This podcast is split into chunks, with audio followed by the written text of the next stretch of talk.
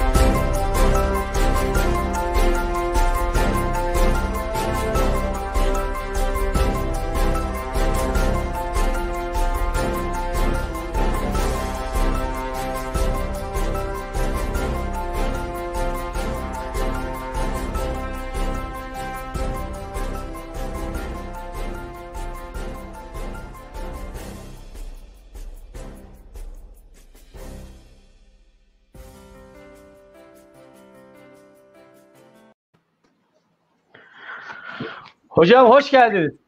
Hoş bulduk. Nasılsınız, iyi misiniz? Bomba gibiyim. Seni sormalı. Sen nasılsın? Sağ olun hocam. Ben sizin özel bir hayranınızım. Yıllardır sizi hayranı takip ediyorum. Yaptığımız, beraber olduğumuz birçok etkinlikte inanılmaz işler yaptınız biliyorum. Teşekkür Ee, ederim. ve bugüne kadar muhteşem bir kariyer geçmişi ve yaptığınız şu an geldiğiniz noktada da e, bu katkılarınızı çok iyi biliyorum. Ee, birazdan sizden bahsedeyim ama sizin kanalınıza gelmişlere en azından kanalımızı biraz e, tanıtayım. Arkasından size söz vereceğim. Ee, kanalımız her salı ve perşembe günleri e, Vahap Hocam gibi işletmeden çok değerli konukları ağırlıyoruz. Ee, bu arada bizim üç tane işimiz var. Bir akademimiz, bir e, medya ajansımız, bir de e-dönüşüm şirketimiz var. Aynı zamanda bu dördüncü iş olarak da e, her salı perşembe program yapıyorum.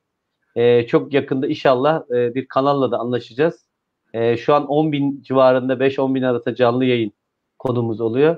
E, inşallah kanal anlaşmasından sonra da bu 100 binleri bulacak. Böylece hızlıca ilerliyoruz. Vahap Hocam e, tekrar hoş geldiniz. E, biraz bize geçmişinizden, e, Vahap Tecim'in bugüne kadar gelişinden inanılmaz e, uzun, güzel bir kariyeriniz var. Bunları böyle tane tane e, bizim arkadaşlarımızın da hani dinlemeden önce sizin hakkınızda fikir sahibi olmak için bir aktarabilir misiniz?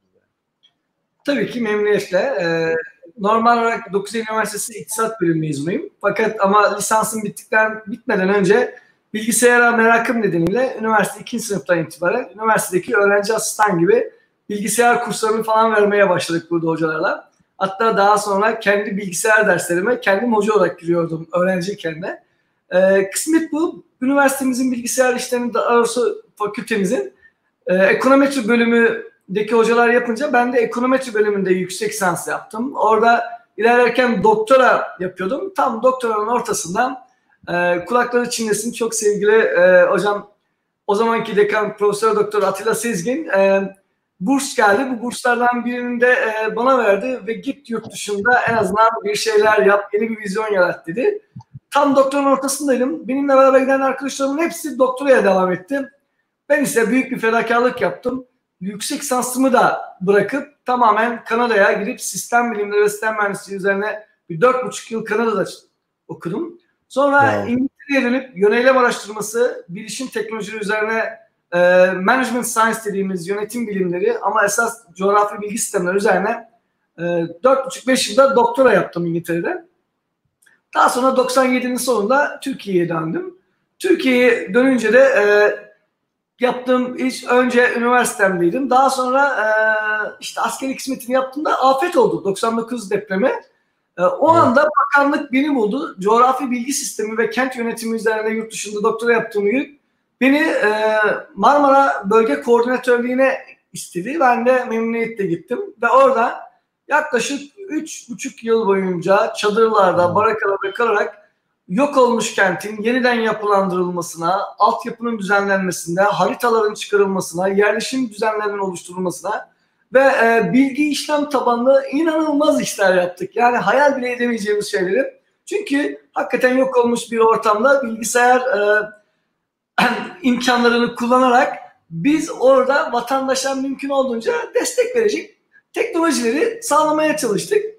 Daha sonra da üniversiteye işte bakanlık, bakanlıktan tekrar üniversiteye, üniversiteye döndüğümde de önce Türkiye'nin ilk coğrafi bilgi sistemleri yüksek sansını, doktorasını, tezisini uzaktan mühendislik fakültesinde ve fen bilimlerinde açtık. Ee, daha sonra üniversitemde ben e, tekrar İktisat İdareler Fakültesi'nde yönetim bilişim sistemleri bölümünü kurdum. Ama ondan önce işte uzaktan eğitim merkezinin e, kuruluşunu yapıp bir 8-9 yıla yakın müdürlüğünü yaptım. Orada kendi imkanlarımızla yöneten bir teknolojik yapısını oluşturmaya çalıştık. Daha sonra da e, biz bu işler ilerleyince birçok Avrupa Birliği projesi, TÜBİTAK projesi e, ile ilgili üniversitede de BAP projeyle mümkün olduğunca teknolojiyi insanlara dokunan, yanına bakan kişiyim ben. Çünkü e, bilgisayar temelliyim. Evet bilgisayarda çok e, ağırlıklı olarak teknik çalışıyoruz. Ama hepsi insana ve hayata dokunan olaylar. O yüzden pür teknolojik ve pür sosyal değiliz. Biz böyle disiplinler arası bir yapıyla uğraşan bir bölümüz ve arkadaşlarımla beraber mümkün olduğunca e, kurumların, işletmelerin veya kişisel e, ihtiyacı olan kişilerin ihtiyacını e, karar vermede ve problem çözümede gerekli olan teknolojiyi donanım ve yazılım olarak birlikte bir sistem bütünü şekilde ortaya koymaya çalışan bir yapıdayız. E, burada da işte arkadaşlarımıza bu konularda yardımcı olmaya çalışıyoruz. Hocam siz e, tabii her yönde muhteşem. Hayranlarınız gelmeye başladı. Turhan Sofuoğlu. Hocam sen bu ülke çok değerlisin demiş. E, Doğan, Doğancan ise Vahapo'yu tanışmak gerçekten büyük bir şans demiş. E, gerçekten ben de bu aynı duygularla e, bu programdayım. İnanılmaz heyecanlıyım. Vahap Hocam gibi bir üstadımızla yan yana olmak bile çok önemli. Beraber birçok güzel proje yaptık. E, e, birlikte çalıştık. Hocamın girdiği her toplantı inovasyonla biter. Her toplantı illa bir sonuçla biter. Her toplantıda hiç akla gelmedik bir yöntemle neredeyse sıfır maliyetlerle milyon dolara yapılamayacak e, projeler çıkar. Ben hani hocam bilmiyorum aktarır mı ama yaptığı e, birçok e, projede hani sıfır bütçeyle tamamıyla kendi yerli milli e, emeklerimizle işte ekibin gücüyle inovatif çalışmalarla sıfırdan e, e, bir bölüm ürettiğini, uzaktan eğitimle ilgili kullandığı yazılımla ve şu anki e, üniversitede de birçok altyapıda veya şirkette kullanıldığını çok iyi biliyorum. E, gerçekten böyle. E, haliyle biz nereye gitsek işte geçenlerde beraber engelsiz bilişime katılmıştık. Orada bir depremle ilgili e, bir şeye katıldık. Vahap hocamın işte ben o gün öğrendim hani depremle ilgili e, yaptığı şeyleri ve e, o inanılmaz gerçekten ülkemiz için doğru zamanda doğru kişinin liyakatlı bir kişi işin içine dokunduğu zaman e, nasıl güzel sonuçlar alabildiğini de e, gördüm ve e, başka tabii başka firmalar kişilerle de Vahap hocamla ilgili bir şey konuşuyor. Aa biz onunla bu projeyi yapmıştık, şunu bunu yapmıştık. Şöyle bir çözüm ürettik. E, kendisinin hani devlet tarafında da e, şu an belki açıklayacağı, açıklamayacağı bir sürü de e, projede çalıştığını biliyorum. E, hocam yavaş yavaş tabii şey e, bugünkü e, konuya girelim. Yoksa ne sizin hayran, hayranlığımız biter ne sizin hayranların söylediklerini yazmak biter. Şimdi tabii bugünkü e, şeyimiz e, üniversite sınavı oldu. Sonuçlar açıklanmak üzere. E, tabii e, aynı zamanda lise son sınavları da hani şey lise diyorum orta son sınavları da oldu. Lise giriş sınavları da oldu. E, hocam kaç kişi girdi bu sene üniversiteye sınava? Bu öğrenci neler bekliyor? Hani bu sayıyla hani bu beklenti arasındaki ilişki nedir? Biraz açıklayabilir misiniz bize? Şimdi şöyle e, bu yıl e, ÖSYM'nin açıkladığı rakama göre 2020 yılında sanıyorum ki kaç e, 2 milyon 430 bin civarında kişi müracaat etmiş. Tabii bunların kaçı girmiş, E, onu tam olarak net şu anda bilmiyoruz. E, büyük ihtimal açıklar ama ben öğrenemedim. E, ama bunun böyle bir yüzde beş ile yüzde yedi arasında bir füresi olabiliyor. Katılamayanlar, yanlış olanlar, geçersiz olanlar gibi seçenekler var. E, bir aksilik olmadığı takdirde işte 28 Temmuz 2020 Salı günü de mümkün olduğunca ÖSYM'nin sonuçları açıklanacak. Tabii burada öğrenciler kadar en çok e, velilerin heyecanı var. Çünkü bizde bazı meslekleri bu üniversitede öyle veya böyle e, çok bir şey diyemeyeceğim ama 30 yılım geçmiş benim bu 32. yılımdayım. Ee, böylelikle yaşımız da ortaya çıkıyor. Bu Hocam genç görüyorsun sorun yok. işte gençlerin arasında olduğum için bu çerçeve içerisinde ne oluyor? Mümkün olduğunca e, insanlar bir mesleği seçmek için mücadele ettiğinde ailelerinin etkisi çok büyük oluyor. Bu etkiyi nasıl yaparlar, nasıl yapar? İşte bugün birazcık konuşmaya çalışacağız. Çünkü neden? İşte 2019'da da toplam 2 milyon 515 bin kişinin girdiği söyleniyor ve e, bunlardan da yine e, sanıyorum 125 bin civarında öğrencinin sınavı geçersiz olmuş durumda. Bu gittikçe bu şekilde devam edebilecek ve e, biz ne demektir ya her yıl 2,5 milyona yakın bir üniversitenin öğrencinin üniversiteye aday olması inanılmaz bir rakam. Peki evet. bu üniversitelerde kabul edilen sayı nedir? Yani 150-200 bin civarında falan diyebilirsiniz. Ee, bu geriye kalan öğrenciler ne oluyor orada? Onların hepsi bir sonraki sene tekrardan üniversiteye girmek için sıra bekliyorlar veya bir daha veya pes ediyorlar, girmiyorlar. Bu rakam çok büyük. Üniversitelerden her ne kadar üniversite sayımız çok fazla gibi görünse de yine de çok da yeterli olmuyor. Çünkü genç nüfus sayımız fazla. Böylelikle üniversiteye giren öğrencilerin e, herhangi bir programa yerleşmesi veya yerleşememesi ayrı problem. Yerleştikten sonra da iş bulamaması o da ayrı bir problem. Bu konumuzun tabii çok e, içinde değil ama ben şunu vurgulamak istiyorum. Bu sene öğrenciler hiç olmadığı kadar çok zor, zor şartlar altında e, üniversite hazırlığına, sınavlara hazırlık yaptılar. Bunu liselerde yine aynı şekilde. E, bu çocukların durumlarını ben kendi kızımdan biliyorum. Henüz daha erken ama bu olayda mümkün olduğunca bir sıkıntıya e, düştü. O çocukların motive olup ders çalışmaları gerçekten problemliydi. E, bu problemler içerisinde çözüm bulmak da çok kolay olmadı. Ben bu bütün çocuklara e, ne diyeyim ben hem geçmiş olsun diyorum hem de gelecek olan sınav sonuçlarına göre hayırlı olsun diyorum. Ama burada ben optimist bir adamım.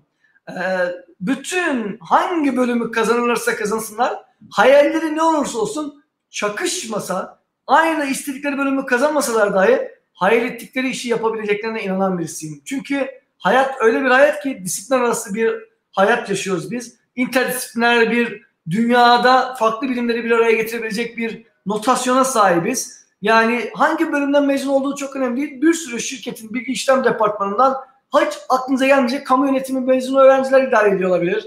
Ee, biliyorum bunları. Bu nedenle üzülmeyeceğiz. Sadece hedefe odaklanacağız. Bu programda bu mesajı verebilirsek e, nereyi kazandığın önemli değil. Ne yapabileceğin ve hedefine nasıl kitleneceğini burada mümkün olduğunca motive edecek konuşmalar yapmak istiyorum. Evet hocam ağzınıza sağlık. Ee, dünyanın en güzel mesleği hangisidir? Nasıl tercih yapmalıyız? Hangi mesleğe nasıl karar vermeliyiz? Biraz da bu konuda hani meslek de hangi meslek? As humans, we're naturally driven by the search for better. But when it comes to hiring, the best way to search for a candidate isn't to search at all. Don't search, match with Indeed. When I was looking to hire someone, it was so slow and overwhelming. I wish I had used Indeed. If you need to hire, you need Indeed. Indeed is your matching and hiring platform with over 350 million global monthly visitors, according to Indeed data, and a matching engine that helps you find quality candidates fast. Ditch the busy work. Use Indeed for scheduling, screening, and messaging so you can connect with candidates faster. And Indeed doesn't just help you hire faster. 93% of employers agree Indeed delivers the highest quality matches compared to other job sites according to a recent Indeed survey. And listeners of this show will get a $75 sponsored job credit to get your jobs more visibility at Indeed.com slash podcast. That's Indeed.com slash podcast. Terms and conditions apply. When you drive a vehicle so reliable it's backed by a 10-year, 100,000-mile limited warranty, you stop thinking about what you can't do and start doing what you never thought possible. Visit your local Kia dealer today to see what you're capable of in a vehicle that inspires confidence around every corner. Kia, movement that inspires. Call 800 333 4KIA for details. Always drive safely. Limited inventory available. Warranties include 10 year 100,000 mile powertrain and 5 year 60,000 mile basic. Warranties are limited. See retailer for details. Nasıl tercih yapacağız? Hangi mesleğe nasıl karar vereceğiz? Biraz da buralara girebilirseniz memnun olurum. Bence keşke bunu söyleyebilecek bir elimde sihir olsa da dünyanın en güzel mesleği şudur desem bu sefer herkes oraya yönelecek olmayacak. Bence dünyanın en güzel mesleği içindeki meslek. Arzu ettiğin meslek. Hayal ettiğin meslek. Yani bu mesleğin adı olmak zorunda olmayabilir. En güzellerinden bir tanesi de işte Turan Sofuoğlu hocam. Turan Sofuoğlu bu aralar emekliliğe hazırlanan birisi ama Türkiye'de gelmiş geçmiş 112 hizmetlerini devreye sokan kişidir. Olağanüstü acil hizmetlerde ve afetlerde koruyu sağlayan biridir. Şimdi bu tür cevherlerin emekli olmasını da istemiyorum. Şimdi bana kızıyordur ama neden? E kamuda böyle birisi gittiğinde telafi etmek mümkün değil. Belki ileri gelecek diyorsun ama tecrübelerden yararlanırsınız. Öğrencilerin de dünyanın en güzel, en sağlıklı, en mutlu, belki de en rahat, en sakin işi ve mesleği nedir sorusu herkesin arayıp da gerçekten bulmak istediği bir cevap. Keşke olabilsem. Ama bizde şu var, hep başkasının mesleği veya işi başkasına öyle güzel, öyle rahat geliyor ki bu aynı komşunun tavuğu komşuya kaz görünür misali öyle. Değil Ama bence en güzel, en rahat, en zevkli iş sizin sevdiğiniz, yapmakta hoşlandığınız, onu bir iş değil de bir hobi gibi gördüğünüz meslektir veya iştir. Düşünsenize sevdiğiniz bir, bir hobinize e, yapıyorsunuz ve üstüne bir de size para veriyorlar. Yani e, para kazanıyorsunuz. Ben de diyorum ki herhalde e, dünyanın en şanslı insanlarından biriyim. O kadar sevdiğim, o kadar zevk aldığım bir iş değil ki. Sanki benim yaptığım işi bir bilim insanlığı değil, ürettiğinizin arka tarafı görmek gerekir. Yani kamerayı bir çevirsem burası benim bildiğiniz atölye. Küçük ve orta ölçekli bir sanayide atölyede görebileceğiniz tornavidalar, matkaplar, işte drone parçalarıdır, sensörler, arduinolar falan böyle bir şey. Ama hayat böyle bir şey. Bu işi zevk aldığınız tarafa dönüştürürsünüz. Ne olur? Bu bilim yapısını bu teknolojiyle birleştirirseniz hem üretirsiniz, ürettiğinizi öğrencinin eli değecek şekilde kullanmasını sağlarsınız. Hem de ne olur? İkisi, ikiniz beraber mutluluğu yaşamış olursunuz. Çünkü onları da hiç bulur. Şimdi bu tür insanlar hayatta en şanslı insanlardır. Ben de bunu diyorum. Yaz, kış, tatil, pandemi demeden her gün sabah 8.30'da ofise gelecek başka bir güç var mı? Şu an ofistesiniz hocam biliyorum ben. yani e, gece yarılarına kadar buradayım. Seviyorum, hoşuma gidiyor. E, çünkü üretebiliyorum. Ben e, evimde her attığım yerde bir şey buluyorum ama o, ofisimdeki kadar etkin ve verimli kullanamıyorum o ortamı. E, bu nedenle de seviyorum bu tarafı. Yani düşünsene hayatları boyunca yaptıkları işten mutlu olabilmek için başlangıçta doğru tercih e, yapabilmek çok güzel bir şey. Faydalı var. Bu e, şanslı bir kesimsiniz ilk başlangıçta doğru tercih yaptığınızda. Ama bunu yapmadığınızda yanlış bir şey yaptığınızda bu da dünyanın sonu değildir. E, bunu dönüşümü nasıl sağlarız onları konuşacağız. Çünkü yanlış tercih olursa da okuduğunuz alanın size doğru nasıl yönlendirebileceğinizi bilirsiniz. Şunu unutmamak gerekir. Bu iki buçuk milyona yakın öğrenci giriyor ya, bu öğrencilerden bir tanesi gelecek sonra tekrar sınava giriyor. Üçte biri. Ee, bunu düzeltmek için mutlu olacak bir meslek veya bölüm olmak gerekir ve seçmek gerekir. Bu acele etmeden sakin sakin tercih yapmak gerekir. Yani bu demek istediğim sadece kazanamayanlar değil, kazananlardan da bu kadar oranda giriyorlar. Yani öğrenci sınavı giriyor, kazanıyor. Bir de belli bir oranı tekrar giriyor. Bunların toplamı üçte bire giriyor. Büyük bir rakam. Evet hocam yani ne yapalım? Yanlış tercih yaptık ve kazanamadık. Ya da yanlış tercih yaptık, beğenmediğimiz bölümü girdik. Burada e, ya doğru tercih nedir? Onu nasıl bileceğiz? Yani ben girdim bir bölümü okuyorum. Bunun yanlış ve doğruyu nasıl ayıracağım ki ben? Hani ben eğil bugüne kadar kimse bana sen bu konuda yeteneksin dememiş. Ben kendimi tanımıyorum. Nerede mutlu olacağımı bilmiyorum. İyi kötü bir yere gittim ama mutlu olup olmadım bile bilmiyorum. Hani ne yapacağım ben? Hani doğru bir karar verdim? Onu, onu nasıl ayıracağım? Şimdi bence esasında biraz şu anne babalara doğru biraz eğilelim. Çünkü e, şöyle konuşulan şu yüzde otuzdan yüzde kırk arasında bir rakam anne babaların tercihi veya etrafın. Bu büyük bir oran e, ama bir kere öğrenciler şunu düşünmeli ya. Bütün sene çalışıp emek vermişsiniz, puanınızı almışsınız, tadınızı çıkaracaksınız salı günü. E, bunu eziyete çıkarmadan, yani eziyet yapmadan, strese girmeden şöyle bir e, relax bir şekilde tadını çıkarmak gerek. Bu puanın öyle veya böyle. O artık senin puanın. Ah vah demenin bir anlamı yok. Oturup sakin kafayla düşünmek gerekir. Aslında tıpta çok güzel bir şey var. Hızlı ve acele ediyoruz. Acele ama hızlı ama telaşlı değil. Yani çok belli bir süreniz var. O süre içerisinde çok iş yapmanız gerekiyor. Acele hızlı davranmanız gerekiyor. Ama eliniz ayağınız birbirine dolaşmamalı. Yoksa hasta ölür. Ve yanlış yapmış olursunuz. Bu da böyle problem.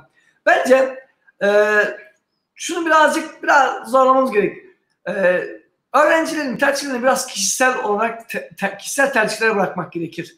E, yol göstermeliyiz, aktarmalıyız ama son kararın öğrencinin vermesine e, mümkün olduğunca olanak tanımalıyız. Anne babanın tecrübesi şu anda şartlarda e, yetmiyor. Çünkü o tecrübe anne baba herkes ne ister? Ya doktor mühendis ol bir an önce e, paraya kavuşursun veya e, işin hazırdır gibi oluyor. Ama e, işte genç adaylar şu anda biraz da geleceğin meslekleriyle ilgili konuşacağız.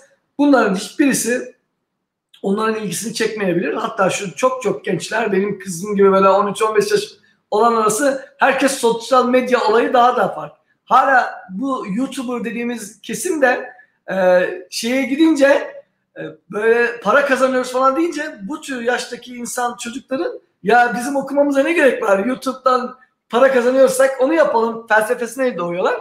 Bu yüzden şu TikTok olan sosyal medya yapılarını biraz daha nasıl minimuma indiririz? Ona bakmak gerekir. Önemli olan öğrenciler bu 24 tercihlerini nasıl yapacaklar? Şimdi yanlış tercih yaptılar diyorsun.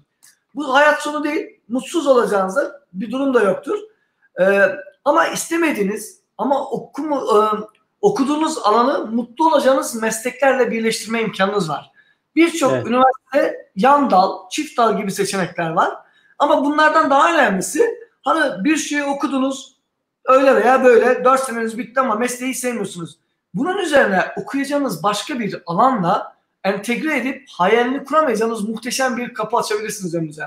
Yani bunlardan bir tanesi de yönetim bilişim çünkü disiplinler arası bir bölüm. Diğer mühendislikler evet. gibi değil. İlla lisansı burada bitireceksin, yüksek lisans değil.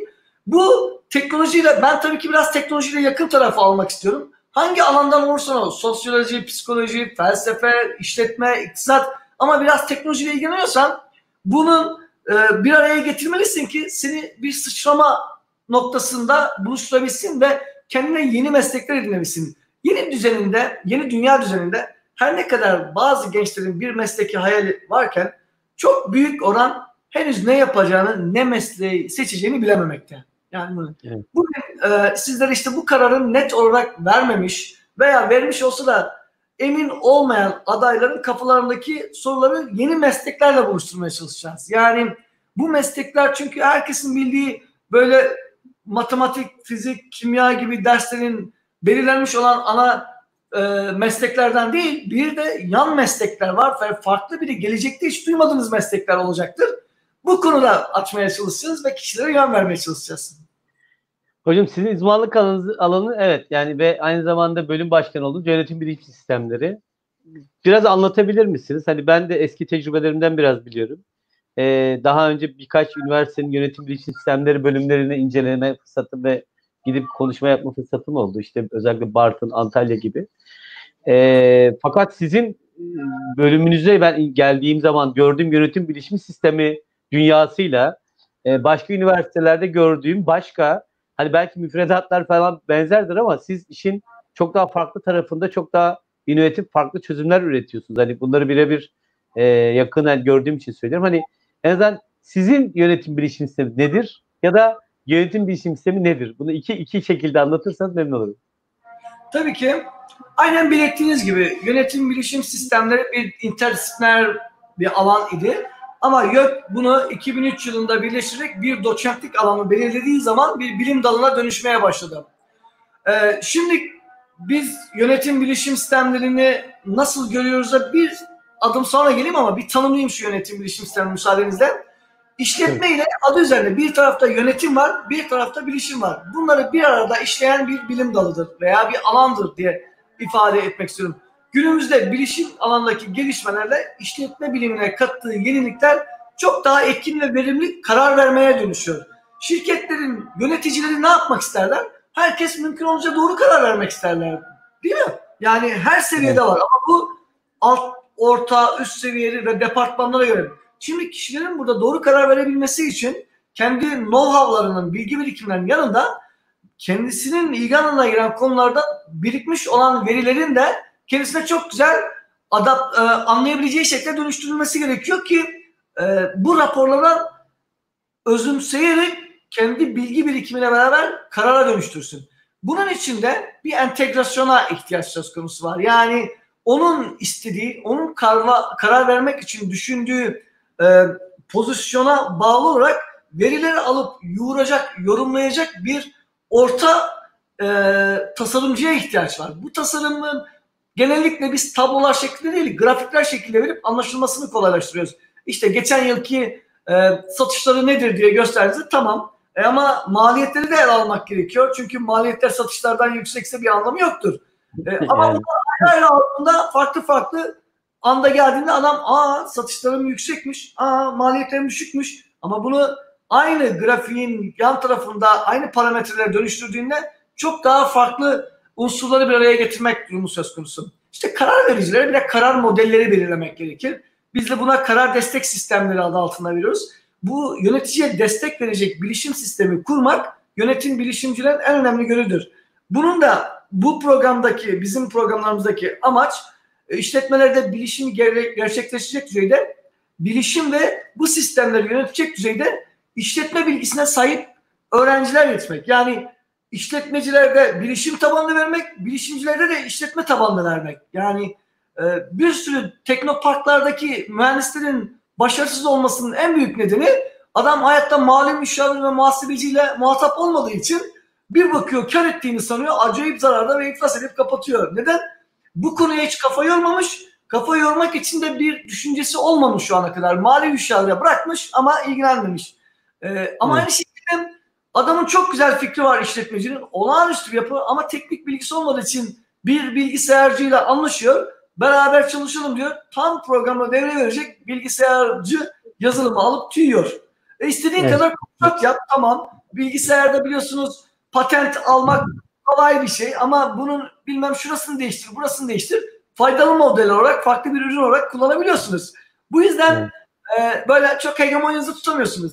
Benim anlatmak istediğim e, insanların ihtiyacını karşılayabilecek farklı tipteki e, problemleri çözebilecek çok iyi modelleri bilişim teknolojileriyle birleştirebilirseniz e, ve buna yazılım mantığı, tasarım mantığı, bilişimi kullanabilme mantığını aktarabilirseniz yönetim bilişim sistemleri amacına ulaşmış olur ve bu amaç doğrultusunda da e, bir sürü farklı alanı birleştirme imkanı olur. Neden? Bir tarafta bir kurum var bir kurum bir iş yapmak istiyor ve bu işi de e, iyi para kazanmak istiyor. Tamam. Var olmak istiyor. Sosyal medyada duyurulmak istiyor. E, bunu yapabilmek için de elinde bazı malzemeler var. Bir sürü unsur var ama bunu artık yeni dünya üzerinde e, bir e-ticaret sistemine dökmezseniz online olarak sosyal medyadaki bütün e, platformları şirketinizin ihtiyacı olduğu seviyede kullanabilmezseniz, düzgün içerik yaratmazsanız, ve üreteceğiniz ürünlerde ne bileyim 3 boyutlu yazıcı kullanamazsanız, artırılmış gerçeklik senaryolar yapamazsanız e, işinize bağlı olarak belki de başarılı olamayacaksınız. Biz bunları e, göstermek istiyoruz. Hepsini dört dörtlük öğrenmeye gerek yok. Herkes ihtiyacı olanı alması gerekiyor. Yani herkesin her konuda uzman olmasına gerek yoktur. E, kendi bu çerçevede kendi ihtiyacı olanı alabilen, kendi istediklerini e, kavrayabilen, e, ne bileyim ben Kimilerinin yatkınlığı sosyal medyadır. E, çok teknik olması gerekmiyor. Ama e, sosyal medya uzmanlığı da bu aralar olağanüstü bir şey. İçerik üretebilmek gerekir. Doğru mu? Yani evet. Video çekersin evet ama bu videoyu bir defa izlerler, iki defa izlerler. Üçüncü defa nasıl izleteceksin? Çünkü senden evet. daha iyi gelir. Senin o e, As humans, we're naturally driven by the search for better. But when it comes to hiring, the best way to search for a candidate isn't to search at all. Don't search, match with Indeed. When I was looking to hire someone, it was so slow and overwhelming. I wish I had used Indeed. If you need to hire, you need Indeed. Indeed is your matching and hiring platform with over 350 million global monthly visitors, according to Indeed data, and a matching engine that helps you find quality candidates fast. Ditch the busy work. Use Indeed for scheduling, screening, and messaging so you can connect with candidates faster. And Indeed doesn't just help you hire faster. 93% of employers agree Indeed delivers the highest quality matches compared to other job sites, according to a recent Indeed survey. And listeners of this show will get a $75 sponsored job credit to get your jobs more visibility at Indeed.com slash podcast. That's Indeed.com slash podcast. Terms and conditions apply. When you drive a vehicle so reliable it's backed by a 10 year, 100,000 mile limited warranty, you stop thinking about what you can't do and start doing what you never thought possible. Visit your local Kia dealer today to see what you're capable of in a vehicle that inspires confidence around every corner. Kia, movement that inspires. Call 800 333 4KIA for details. Always drive safely. Limited inventory available. Warranties include 10 year 100,000 mile powertrain and 5 year 60,000 mile basic. Warranties are limited. See retailer for details. beğenen kısım senin takipçilerini elinden çok rahat alabilir. Bu yüzden bir de sonsuza kadar sosyal medyada trend topik olan kimse var mı? Her şey görecelidir. Evet. Zamanla değişir. E, Çok büyük çaba sarf etmek gerekiyor. Bence yönetim bilişim sistemleri e, hangi kolda olursa olsun, hangi alanda olursa olsun yaptığınız işi teknolojiyi kullanarak daha etkin, daha verimli, daha sağlıklı, daha uzun soluklu yapabilmek için teknolojiyi de alarak nasıl sürdürülebilir hale getirirsiniz ve e, mümkün olduğunca insan unsurunu, insanın hata yapma unsurunu minimum dereceye indirebilecek bir sistem entegrasyonudur diyebiliriz. Hocam çok güzel sorular var. Ben böl- bölmek istemedim. Ee, Buyurun. ama bazıları direkt anlattığınız zamana denk gelen böyle frekansta yakalayan sorular var. Ee, Caner Börekçi siz okuyabiliyor musunuz bilmiyorum ama Evet. hocam sanırım biz misyon e, sanırım biz misyon kazandıralım. Öğrencilerimiz kendi vizyonlarını belirleyecektir diyorsunuz. Peki YBS öğrencileri için gelecek için kendilerine hangi değerleri katarlarsa bir adım öne geçerler. Yani YBS ne katmalı kendilerine? Ben eee, burada bir iki kelimeyi ters kullanmışız. Eee, biz benim görevim öğrenciye vizyon kazandırmaktır. Misyon onların işi. Eee, çünkü vizyonunuz geniş olursa eee ne yapabileceğiniz konusunda hayalleriniz olmasını sağlar. Ben hayalinizi geliştirmek için buradayım diye düşünüyorum. Bölümümüz budur. Hayalinizi uçuracak, sizi farklı alanlarda düşürecek şey. Siz o hayallerle gidebileceğiniz en güzel eee yapacağınız nokta nedir? O hayallere uygun misyonlarınızı belirlemek. Bu misyonlarınız güzel ve etkin olabilirse nedir? Kendinize pay biçiyorsunuz. Ben bu yeteneği varım.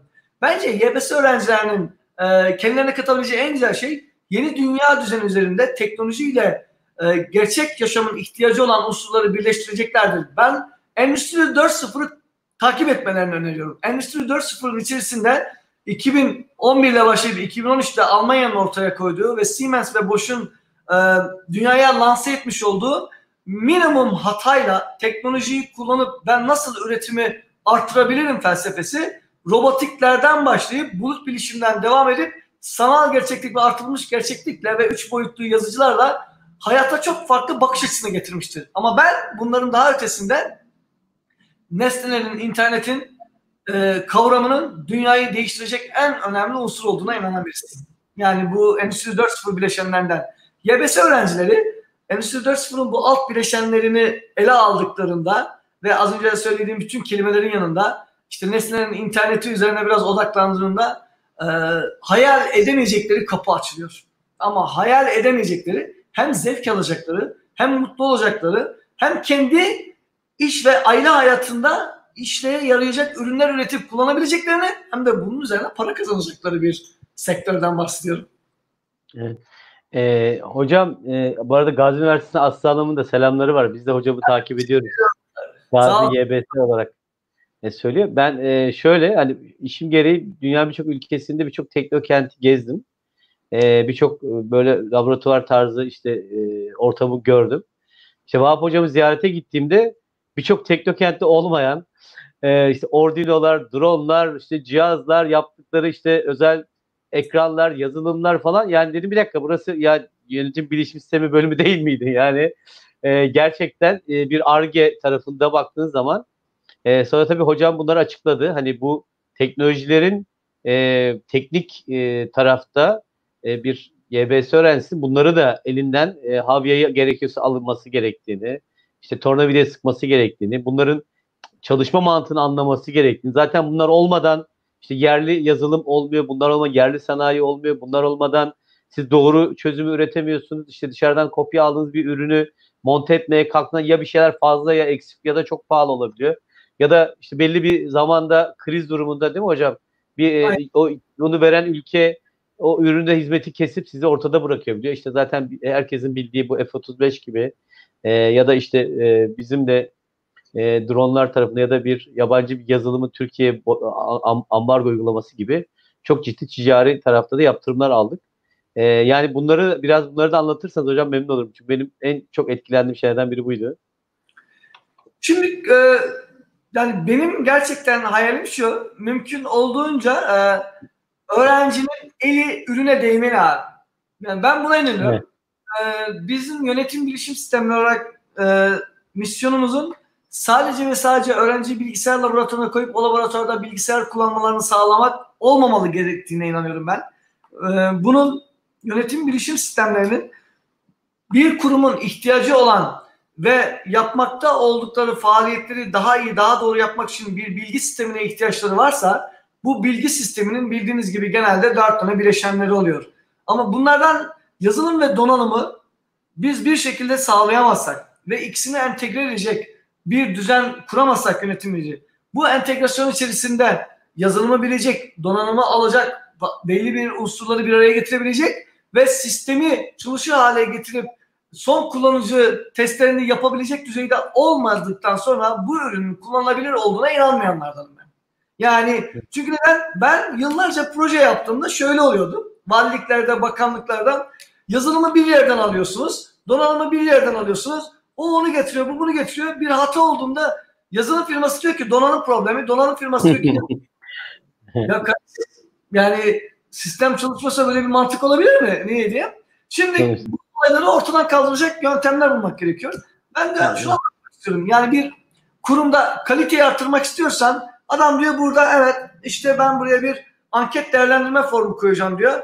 Şimdi ben bunun için bir donanım alayım, tablet alayım diyor. Tamam tableti alıyor. Tablet ama buraya ankete koymak için genellikle havalanlarında, lavaboların oralara falan işte değerlendirme sistemleri kuruyorlar ya mutluyuz, mutluyuz veya bankalardaki değerlendirmeler müşteri hizmetleri değerlendiriyor ya aldığınız hizmetten memnun musunuz gibi.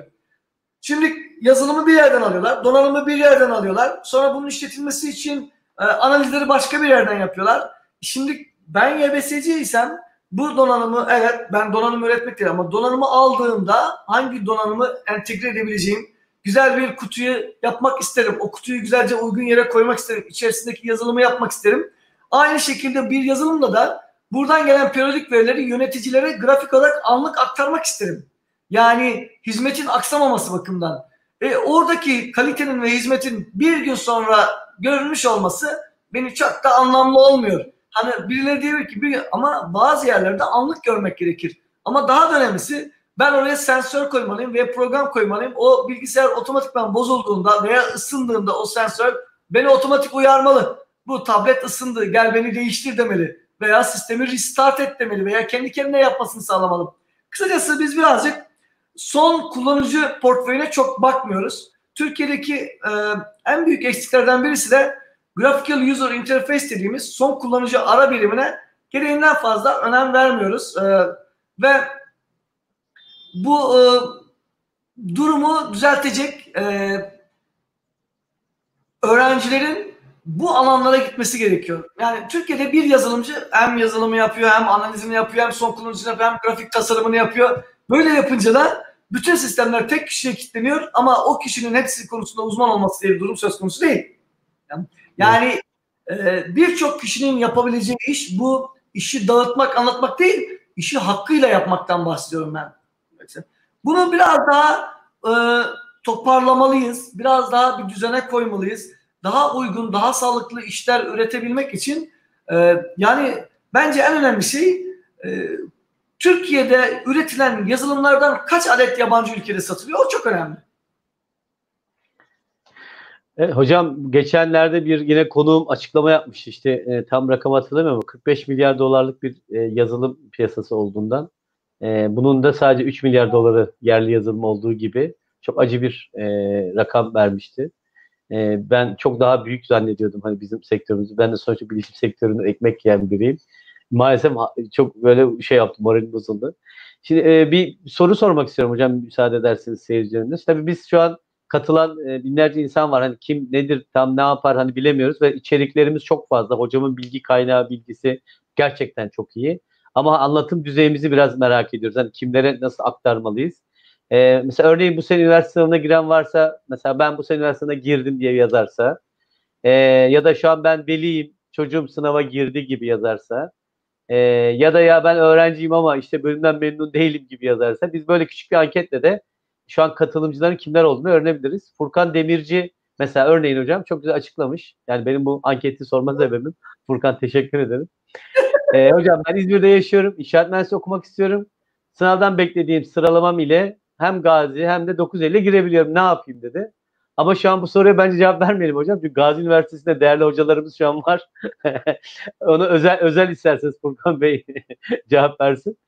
Ama e, ben en azından hocamın adını cevap vereyim. Hocamın yaptığı YBS, e, ben 7-8 tane YBS bölümü inceledim. Hani şansım oldu.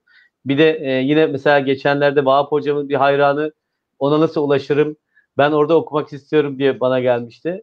Fakat kazanamıyorum oraya ama yine hocamla tanışabilir miyim falan. Hocamla tanışmaya da götürmüştüm ben onu. E, başka bir e, üniversitede şu an okuyor ama tek amacı yine işte puan tutturup yine Vahap hocamın yanına gelmek gibi de ben en azından tavsiye edebilirim. Ama diğer üniversitelerle sonuçta hepsi devlet üniversitesi. Şu an hani üniversiteler arası rekabet hani burada canlı yayında söylemek çok doğru değil. Ama ben söyleyebiliyorum. En azından öyle bir şansım var. Ee, yine e, şey var. E, Emre Bey galiba yazmış. 3 sene önce YBS'den mezun oldum. Şu anda Adalet Bakanı'nda memurum. Fakat isterdim ki kendi bölüm üzerine devlet kadrolarında ilgi duyduğum işi yapabilseydim. Devlet adamaları için YBS çalışıyor. Şu an ne durumdadır? Tercih edebilir bir devlet kadrosu bulmak neredeyse imkansız. Evet yani YBS'nin devlet katındaki tanımı ile ilgili hocam muhtemelen e, bir soru soruyor. Evet şimdi şöyle haklısın ee, ama bilmek gerekiyor ki bu tür yeni alanlar yavaş yavaş devletin bu KPSS sınavıyla ilgili alanına girmeye başladı. Yönetim bilişim sistemleri inanın bana devlet acayip ilanlar veriyor. Bakın coğrafi bilgi sistemi de yoktu 5 sene öncesinde. Şu anda bir sürü coğrafi bilgi sistemi devletten kadro çıkıyor.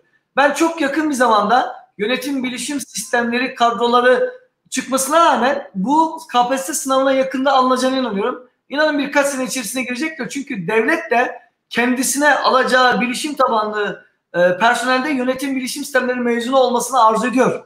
Bunu da görmüş evet. olması bizim için çok sevindirici. E, ben az önceki soruya da devam etmek istiyorum Furkan'a.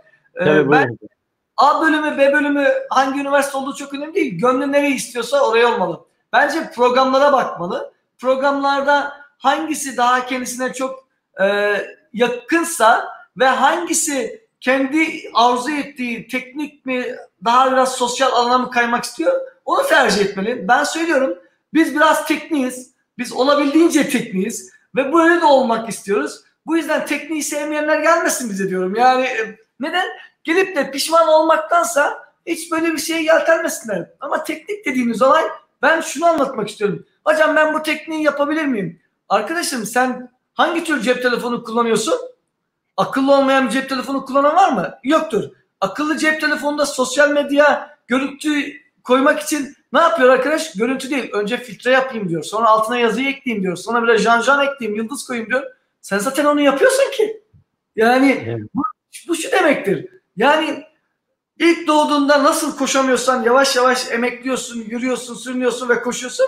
Bu da böyle bir süreçtir. Matematiği nasıl sıfırdan trigonometriye, limite gelmiyorsan bilişimde böyle bir mantıktır. Ama tek söyleyeceğim şey seviyorsan, gönlün el veriyorsa, canın bu işte merakın varsa ben dünyada herkesin As humans, we're naturally driven by the search for better. But when it comes to hiring, the best way to search for a candidate isn't to search at all. Don't search, match with Indeed. When I was looking to hire someone, it was so slow and overwhelming. I wish I had used Indeed. If you need to hire, you need Indeed. Indeed is your matching and hiring platform with over 350 million global monthly visitors, according to Indeed data, and a matching engine that helps you find quality candidates fast. Ditch the busy work. Use Indeed for scheduling, screening, and messaging so you can connect with candidates faster. And Indeed doesn't just help you hire faster. 93% of employers agree Indeed delivers the highest quality matches compared to other job sites, according to a recent Indeed survey. And listeners of this show will get a $75 sponsored job credit to get your jobs more visibility at Indeed.com slash podcast. That's Indeed.com slash podcast. Terms and conditions apply. Her şeyi yapabileceğine inanan biriyim. Yani bu şunu anlatmak istiyorum. Yani durduk yere değil. Herkesin. Şimdi sizin şu anda tıp okuyamamanız diye bir durum söz konusu değil. Sadece ne biliyor musunuz? İki unsura bakıyorum. Dünyada herkesin her işi yapabileceğine inanan biriyim. Bir, istemek. Ama çok istemek. Yani Evet. iki, çalışmak. Yani bir şeyi isteyip çalıştıktan sonra söyleyin bana yani neyi yapamazsınız ki? Neyi başaramazsınız? Ve neden başaramayacaksınız?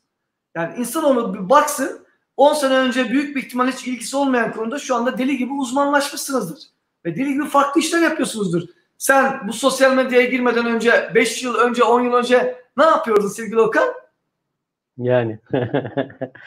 Çok başka. Evet.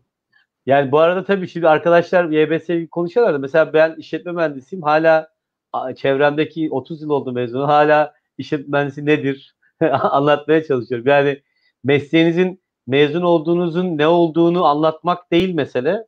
Sizin iş yapabilirliğiniz meselesi var. Siz e, o işi hocam da mesela iktisat mezunuyum hocam. Ben mesela bugün öğrendim onu da. Yani hocam iktisat mezunu şu an Türkiye'deki YBS yön veren kişi.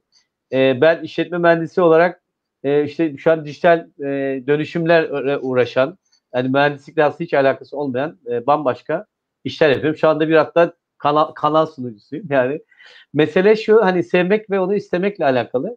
E, Meryem Hanım da bir sorusu var hocam. İster soruları biraz hızlı bitirelim. Daha sonra tekrar konumuza devam edebilirsek edelim. Yoksa sorularla gideceğiz. E, Meryem Hanım öğrencilerimiz piyasada kolay istihdam edebiliyor, edilebiliyor mu? Hangi piyasada aktif görev alabilir diye e, bir benzer bir soru sormuş. Buna da cevap verirseniz memnun olurum. Şimdi şöyle yönetim bilişim sistemleri öğrencileri gerçekten çok rahat ve çok kolay iş bulabiliyor. Nedeni ise az önce saymakta olduğum e, farklı teknolojileri farklı alanlarda kullanabilme yeteneğine sahipler. Her biri her konuda inanılmaz derecede profesyonel olmaları gerekmiyor. Ama bu konuda elleri bir teknolojiye değdiyse, bir iş yapabiliyorsa adapte olmaları mümkün. Ama Evet. sırf teori girdiyse ve sadece ve sadece e, dersleri geçmekle ilgili kendisi öğrenciyken bir projelerde çalışıp ürün üretmediyse e, artık şirkette diplomaya bakıp da kimseyi işe almıyor. Kusura bakmasınlar. Evet. E, çünkü yetkinliğiniz, yeterliliğiniz nedir diye soruyorlar. Staj yaptım diyorsunuz. E, her zamanki gibi stajı sadece gidip bir şirkette imza karşılığında alıyorsanız bu da bir anlamı yok. Yani yönetim bilişim Evet. sistemleri böyle bir alan. Anlatmak istiyorum. Yani emek vereceksiniz. Kan, ter ve gözyaşı olmadan mezun olanların bulma şansı olduğuna inanmıyorum. Evet. kan, ter ve gözyaşını o diplomaya akıtan arkadaşların da bir gün aç kalacağına inanmıyorum. Ve söyleyeyim, cümlemi şöyle bitireyim. Yönetim bilişim sistemleri öyle ilginç bir alandır ki sevgili Okan. Belki de hiçbir mesleğe nasip olmayacak derecede bir özelliği var. İnsanların para kazanması için genelde ne olur? Ya babanın parası olacak sana bir iş yeri açacak. Evet. Doğru mu? Olduğunda, ya da bir yerde iş bulacaksın. Doğru. Evet. Ama yönetim bilişim sistemleri veya bilgisayara yakın olan arkadaşlar nedir? Bunların hiçbiri olmadan evde oturup bir oyun üretirler, bir yazılım üretirler, bir application üretirler tablet ve mobile. Onlardan satmazlar bedava ama onlardan ne bileyim gelen e, donelerle dediğim ekleme ücret birkaç kuruşluk hibeler de olabilir veya reklamlarla deli gibi para kazanan onlarca uygulama gösterebilirim. Çok bir tane ya. Star Wars dediğimiz çok basit bir savaş oyununda ee, yıllardır söylüyorum. Savaş oyununda sadece ve sadece günde 1 milyon adet can satılıyor tanesi 1 dolardan. Evet hocam. Bu kadar. Ee, yani bir, bir, bir dönem hocam ben de oyun sektöründeydim. Ee, böyle hani hatta yakın zamanda bir arkadaşımız Sidar'ın oyunu satıldı 1.8 milyar dolara.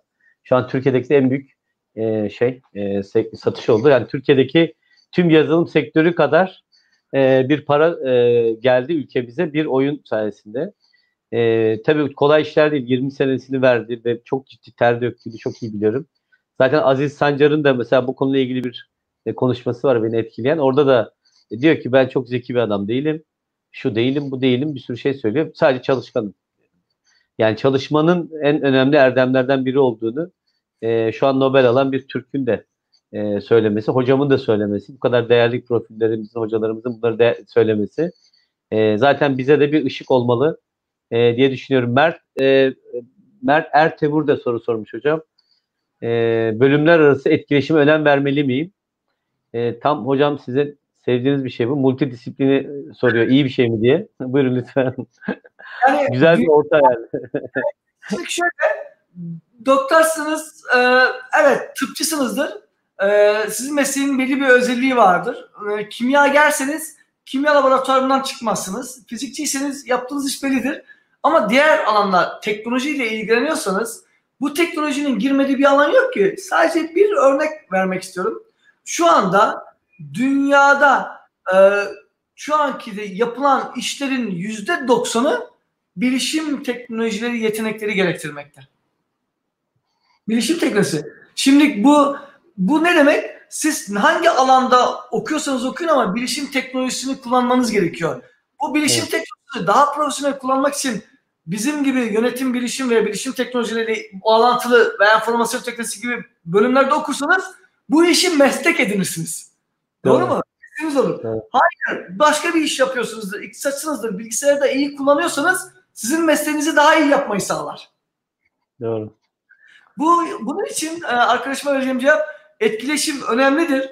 Çok önemlidir ama bunu teknolojiyle etkileşim değil. Ya teknolojiyi benim yaptığım gibi meslek olarak alıp diğer işlerinizde de teknoloji ön plana çıkaracak e, işler ve adımlar yapmalısınız veya başka bir mesleğiniz olmalı ve bu mesleklere entegre etmelisiniz. Teknolojiyi, o mesleği daha iyi, daha sağlıklı, daha profesyonel yapabilmek için kullanabilmelisiniz. Hangisi olursa olsun o sizin kararınızdır. Ee, bu odaklanmak istediğiniz ana tema ne? O çok önemli. Ana unsur. Ee, hocam tabii şimdi şöyle şeyler söyleniyor. Yani gelecek 10 yıl sonraki mesleklerin hiçbirinin ismi şu an belli değil. Ee, geleceğin mesleklerinin ismini şu an bilmiyoruz. Sizin nedir hocam geleceğin meslekleriyle ilgili öngörüleriniz? Biraz onları dinleyebilir miyiz arkadaşlardan? Şimdi bence bunu birkaç noktaya ayırmak gerek e, sevgili Okan. Bazılarını biliyoruz ama öyle havada uçuşuyor. Bazılarını da hiç duymadık. E, müsaade edersen ben bunlardan şimdi e, bilinenlerden bahsederek bilinmeyenlere doğru e, yavaş yavaş gireyim. Arkadaşlar da belki fikirler oluşur diye düşünüyorum. Evet. Şimdi bu tabii ki biraz da adayların kafasını karıştıracak gibi geliyor benim noktada ama bence çok iyidir. Yani ama sınava girdiler artık hocam. Olan oldu yani. Yapacak bir şey yok. Ama öyle değil. Bu ikinci aşama sınavdan da önemli Okan. Neden? doğru doğru. Şaka yapıyorum. Yapmazsan aldığın puanlar da boşa gider. Doğru. Veya yanlış ata oynarsan girdiğin çok sevdiğin bir alandan mahrum olacaksın. Yani doğru. bu birkaç noktaya ayırıyorum. Önce istediğin bir alana girmelisin. İkincisi istemediğine de girdiysen artık ona sahip olup bir şekilde yürütmen gerektiğine inanıyorum. Şimdi YÖK esasında 5 Kasım 2019'da geleceğin meslekleri, mesleklerin geleceği diye bir panel gibi bir şey yaptı. Ee, işte TÜSİAD Başkanı vardı. Ee, bunun yanında bizim Türkiye Odaları ve Borsalar Birliği Başkanı vardı. Ve üniversitelerin hocalar vardı bu konuda. Ee, yaptıkları e, bütün bu çalışmalarda ortaya çıkarılan sonuçlarla ilgili sizlere yavaş yavaş e, geleceğin mesleklerin nasıl şekilleneceği ilgili ticari ve meslek gruplarının fikirlerinin çakıştığı noktayı bahsetmek istiyorum ve bunu da e, YÖK ortaya koymaya çalıştım. Dünya Ekonomik Forumu'nun 2018 yılı işlerin geleceği raporunda şöyle diyor.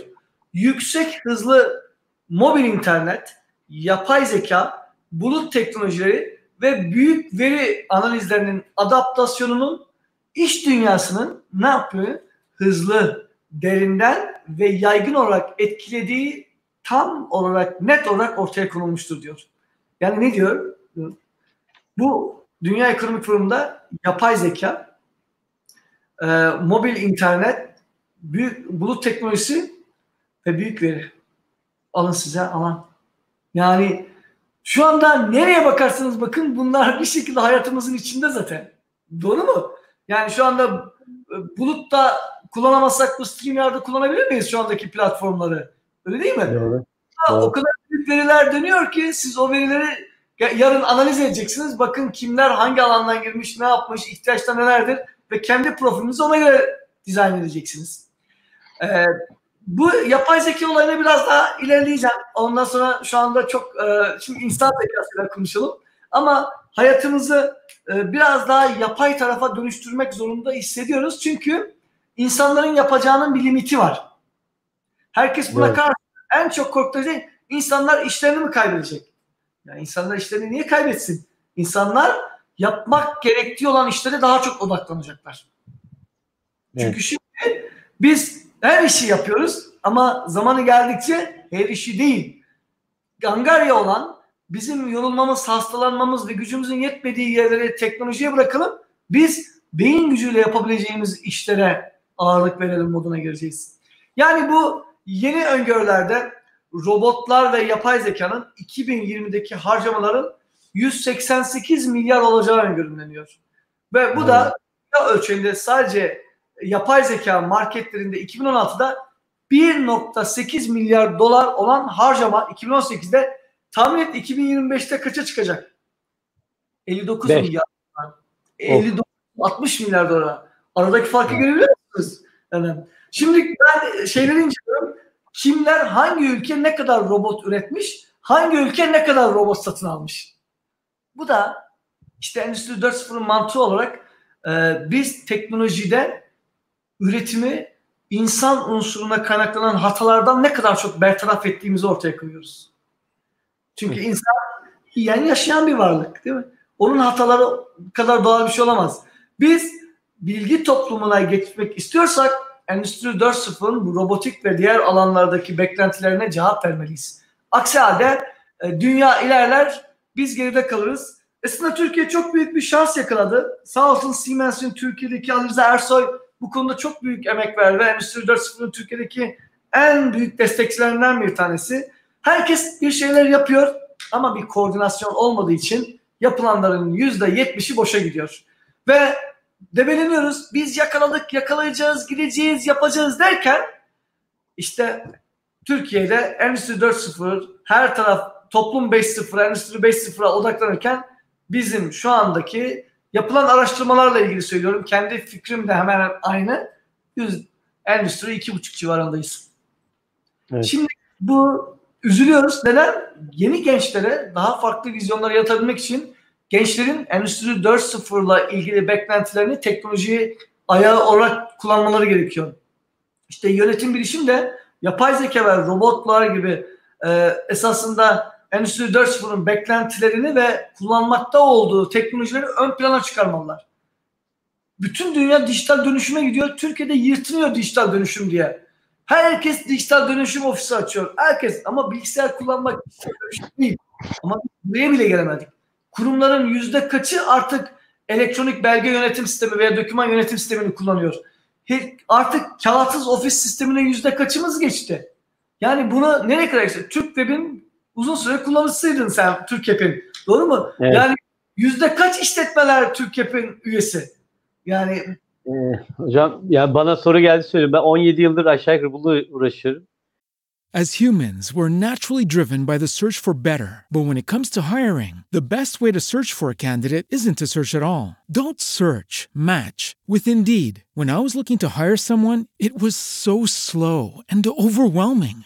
I wish I had used Indeed. If you need to hire, you need Indeed. Indeed is your matching and hiring platform with over 350 million global monthly visitors, according to Indeed data, and a matching engine that helps you find quality candidates fast. Ditch the busy work. Use Indeed for scheduling, screening, and messaging so you can connect with candidates faster. And Indeed doesn't just help you hire faster. 93% of employers agree Indeed delivers the highest quality matches compared to other job sites, according to a recent Indeed survey. And listeners of this show will get a $75 sponsored job credit to get your jobs more visibility at Indeed.com slash podcast. That's Indeed.com slash podcast. Terms and conditions apply. When you drive a vehicle so reliable it's backed by a 10 year, 100,000 mile limited warranty, you stop thinking about what you can't do and start doing what you never thought possible. Visit your local Kia dealer today to see what you're capable of in a vehicle that inspires confidence around every corner. Kia, movement that inspires. Call 800 333 4KIA for details. Always drive safely. Limited inventory available. Warranties include 10 year 100,000 mile powertrain and 5 year 60,000 mile basic. Warranties are limited. See retailer for details. E, e-imzanın doğuşundan e, e- e-dönüşümün başından beri e, yani yüzde bir, yüzde bir buçuk pazar payıyla biz mutluyuz şu an yani. Lideriz. yani çok düşük. Dışarıdan göründüğü gibi değil maalesef. E, ve e, fakat bu korona sonrası bizim şöyle bir söylemimiz değişti. Biz hep verimlilik, e, işte hız e, ve maliyet avantajlarını anlattık yıllarca. Ama korona şöyle bir şey getirdi bize. Biz diyoruz ki ölmek istemiyorsan kağıda dokunmamalısın. Kağıda dokunmak istemiyorsan da e, bu bilişimin size ürettiği e, bu yöntemleri işte kayıt posta gibi güvenli gönderim yöntemlerini e, kullanmanız, işte bunlarla ilgili işlerinizi buna göre değiştirmeniz gerekiyor. Bir de hocam korona dönemi yine hani şöyle bir şey yaşadık. E-dönüşümü anlayan ya da işte dijital pazarlamayı anlayan, e-ticareti anlayan biraz olsun bu işte o e, ilgili bir firmalar bazı özellikle benim çok yakın çevremde 80 kat büyüyen e, firmalar oldu. E, çok büyük global e, ol, olan Türkiye'de de yerleri olan mesela çok büyük tanıdığım çok büyük bir firma 5 kat büyüdü. Yani inanılmaz. Dijitale hazır olan kişiler e, bu özellikle bu tür kriz durumlarında ya da e, zaten gelecekte de böyle olacaktı. Yani 10 yıl sonra olacak diye e, düşündüğümüz birçok şey 3 ayda oldu. Ee, tabii hocam siz YBS ile bunları aslında biraz iyi kötü bir şey yaptınız, bağladınız ama yine de bu geleceğin meslekleriyle yönetim bilişim sistemi yine bir e, harmanlarsanız hemen arkasından başka bir konuya geçmek istiyorum. Tabii ki ben yine ifade etmiyorsun bu e, geleceğin alanlarında biz robotik dediğimizde gerçekten robotik geleceğin mesleği. Çünkü robotlar olduğunda robotları yönetecek, robotları tamir edecek, robot teknisyenliği yapacak alanlar çıkması gerekiyor. Doğru mu? Evet, yani bunlar doğru. bir sanal gerçeklik, sanal gerçeklik diye bir alan ortaya koymamız gerekir. Ee, bu sanal gerçekliğin üzerine bir de artırılmış gerçeklik var. Şimdi herkes e, oyunlarda diyor ama oyun sektörü çok büyük bir sektör. Oyun sektöründeki o vizyonu alıp sen bu sanal gerçekliği başka bir alana ayırdığında şu anda kulaklığı gözlüğünü tak ne yapıyorsun? Kütüphanenin içine giriyorsun. Kütüphanenin içinde istediğin raflardan arıyorsun. İşte Tom Cruise'un filmi buradan çıkıyor. Bu olayları derinleştirdiğimizde artırılmış gerçeklik, sanal gerçeklik ve bu e, mobil uygulamaların diğer tarafa kayması sonucunda e, şirketlerin hepsinin tek en önemli özelliği teknoloji kullanmak gerektiği. Bu gelecekte birbirimizle konuştuğumuz kadar en önemli olay nedir biliyor musunuz? Artık makineler birbiriyle konuşacak. Bizler birbirimizle konuşup yeni bir iş yaparken makineleri konuşturabilmemiz sayesinde mümkün olduğunca artık bir makine başka bir makinenin hatasını telafi edip oradan gelen veriyi alıp başka birine gönderme. Otomasyon budur zaten.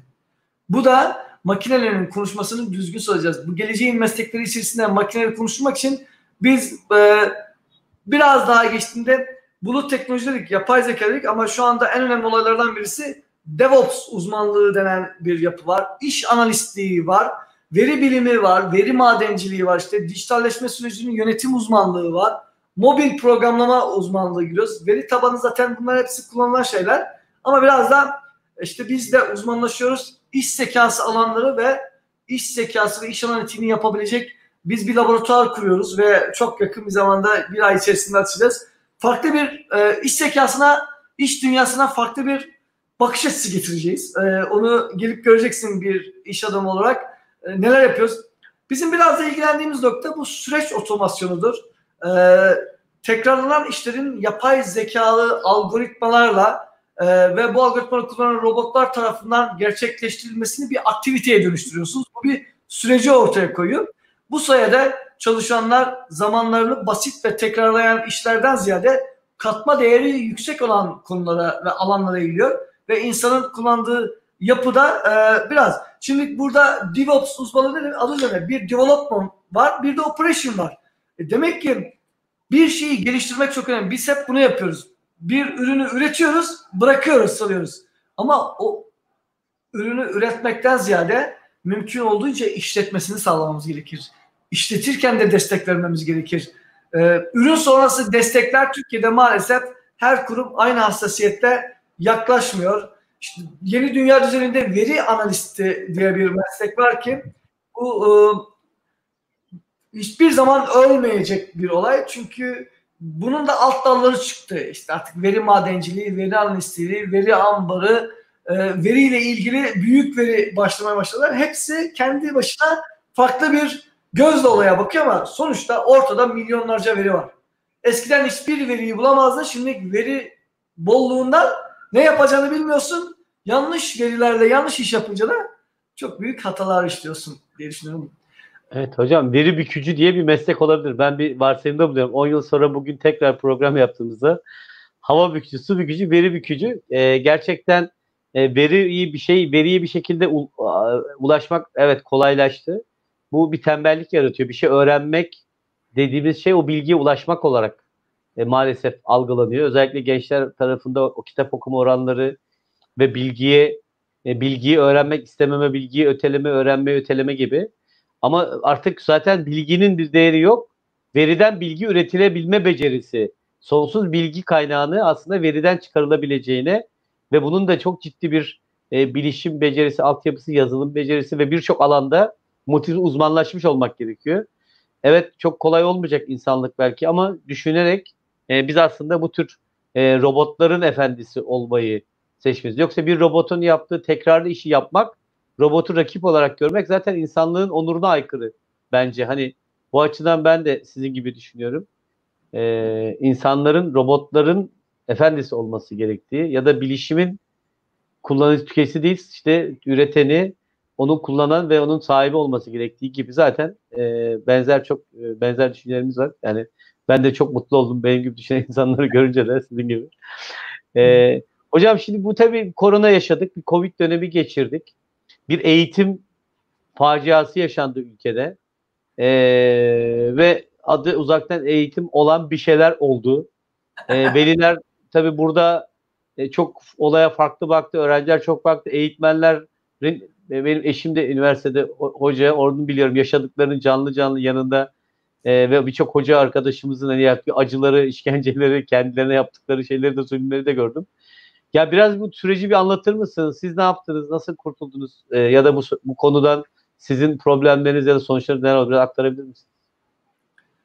Ee, evet çok detaya inmeyeyim ama e, malum ben de 9 Üniversitesi'nin uzaktan eğitimi kurucusu idim. E, ama bir buçuk yıl önce e, tekrar e, başka bir hocamızla olayı devredince orası ben yine kendi üniversitedeki bölüme devam ettim. E, şimdi uzaktan eğitim üniversitelerinin çok ani bir kararla YÖK'ün 23 Mart'ta almış olduğu bir kararla uzaktan eğitime geçti ve YÖK'ün bu geçiş süreci olabildiğince hızlı olmak zorunda kaldı. Bazı üniversiteler çok hızlı hareket edip hemen geçti. Bazı üniversiteler de biraz daha makul ve mantıklı hareket edip kendilerine 6 Nisan'a kadar süre verdiler. Bu 6 Nisan'a kadar altyapılarını oluşturdular, düzene girdiler. Ee, ama bunlar daha böyle oluşturabilecek altyapısı olanlar olduğu için faydalı oldu. Ee, ve e, mümkün olunca bu 6 Nisan'a kadar yaptıkları hazırlıklarda öğretim üyelerinde içerik hazırlamalarına imkan sağlandı. Daha profesyonel bir yapı e, olduğu için çoğunluğunda problemler minimum düzeyinde. E, bizde de buna benzer bir olay yaşadı. E, önce herhangi bir sistemle başladık. Sonra başka bir duruma tekrar e, ben de göreve gelip yine bizim kendi açık kaynak kodlu sistemlerimizle gittik.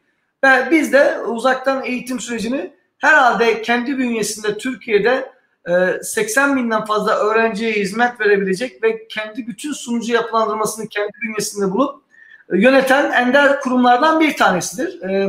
Bu çerçevede bizlerin de çok büyük zorlukları oldu, sıkıntıları oldu. E, problemler oldu. E, özellikle ilk bir iki hafta bayağı problem ama sonuçta doğal olarak bir dönüşüm sağlandı ve ondan sonraki haftalar olabildiğince e, uygun bir süreçte gitti. Hocaların e, bu sürece hazır olmamaları e, en büyük etken. E, Evet. En büyük handikap da oradan. E, biraz diren direndiler demeyeyim. Direnmek e, olayı doğru bir kelime değil. Çünkü bu isteğe bağlı değil, zorunlu bir geçişti. Ama Evet. hazır olmadıkları için geçiş süreci çok sancılı oldu kendilerinin. Bir anda bilgisayarı hobi olarak kullanan kişiler artık eğitimi orada vereceksin demek kaynar sular olmaya başladı. Böyle e, bizim bu konuda ben kendim bir rapor hazırladım esasında. E, şöyle ki e, üniversitelerin bu süreciyle ilgili gelişenleri nelerdir ve bundan sonra da üniversitelerimiz ne yapmalı diye e, kendi blog sayfamda vahaptecim.com.tr adresinde bir makale e, kendim kişisel olarak. Buradaki mantık şu. Bu YÖK'ün kadarıyla gelişen üniversite eğitim sürecini, uzaktan eğitim sürecini anlattım. Bir de şu ana kadarları olan hepsini bütün herkes müsamaha gösterdi. Göstermek zorundaydı. Hocalar, öğrenci Doğru. yaptığı sınavlar olmadı, öğrenci giremedi, tekrar telafi istedik. Hocanın dersi okumadı, bunu sen telafi et dedik. Canlı yayın gitti, tamam ama al sen bunu PDF'ten ver dedik. Hepsi makul, mantıklı olaylar. Doğru mu? Yani bu geçer. Hatta mümkün Evet. olduğunca kimseyi zorlamamak için sınavlarımızı ödevlerle yapabilir duruma geldik. Ama e, bundan sonraki e, yapıda yani şu anda bütün yaz okulları uzaktan veriliyor. Yani önceleri olmayacak demişlerdi bana 1 Mayıs'ta kesin canlı yayına geçiyoruz. Mümkün değil demiştim. Ben kriz yönetimi bilirim. Yok olacak dedi. Canlı e, derslere geçeceğiz sınavlar. Sonra olmadı ki zaman gelince 1 Haziran'a döndü. 1 Haziran'da olmadı deyince 15 Haziran'a döndü. Temmuz'a döndü. Temmuz'un ortasını geçtik ve yine uzaktan olarak yaz okulları devam ediyor. Kişisel fikrimi söylüyorum. Ee, bunca yıllık uzaktan eğitimci olmanın yanında e, afet yönetimini ve kriz yönetimini aşağı yukarı 1999 depreminden beri yapan ve büyük projeler içerisinde olan birisiyim. Şimdi kriz yönetimi ne demektir biliyor musunuz? Kriz demek olağanüstü bir durum konusunda sen sıfırdan gel ve burada hemen oraya buraya emir salla demek değildir. Bu yapılabilir. Bu bilgi birikiminde yapabilirsin. En az hata yapabilmek için işte Turan Sofoğlu gibi bilgi ve tecrübenin önceki geçmiş tecrübeler varsa doğru yönlenirsin. Ama krizin iyi yönetilebilmesi için önceden hazırlanmış senaryolarınızın olması gerekir. Kriz yönetimi budur. Bu senaryolarınız olmazsa o anki kriz ben onu yaptım bunu yaptım demek günü idare etmek sadece o Kaos. an Kaos. o kaos Kriz idare değil kaos oluyor evet. aynen fikirdeyim. Şimdi biz ben yine söylüyorum kişisel öngörümdür. Bu vakalar bu yani sağlıkçı değilim bu konunun uzmanı değilim ama kriz ve afet yönetimi konusundaki tecrübelerim şunu gösteriyor. Biz normal şartlar altında güz döneminde eğitimi yapma durumumuz çok zor.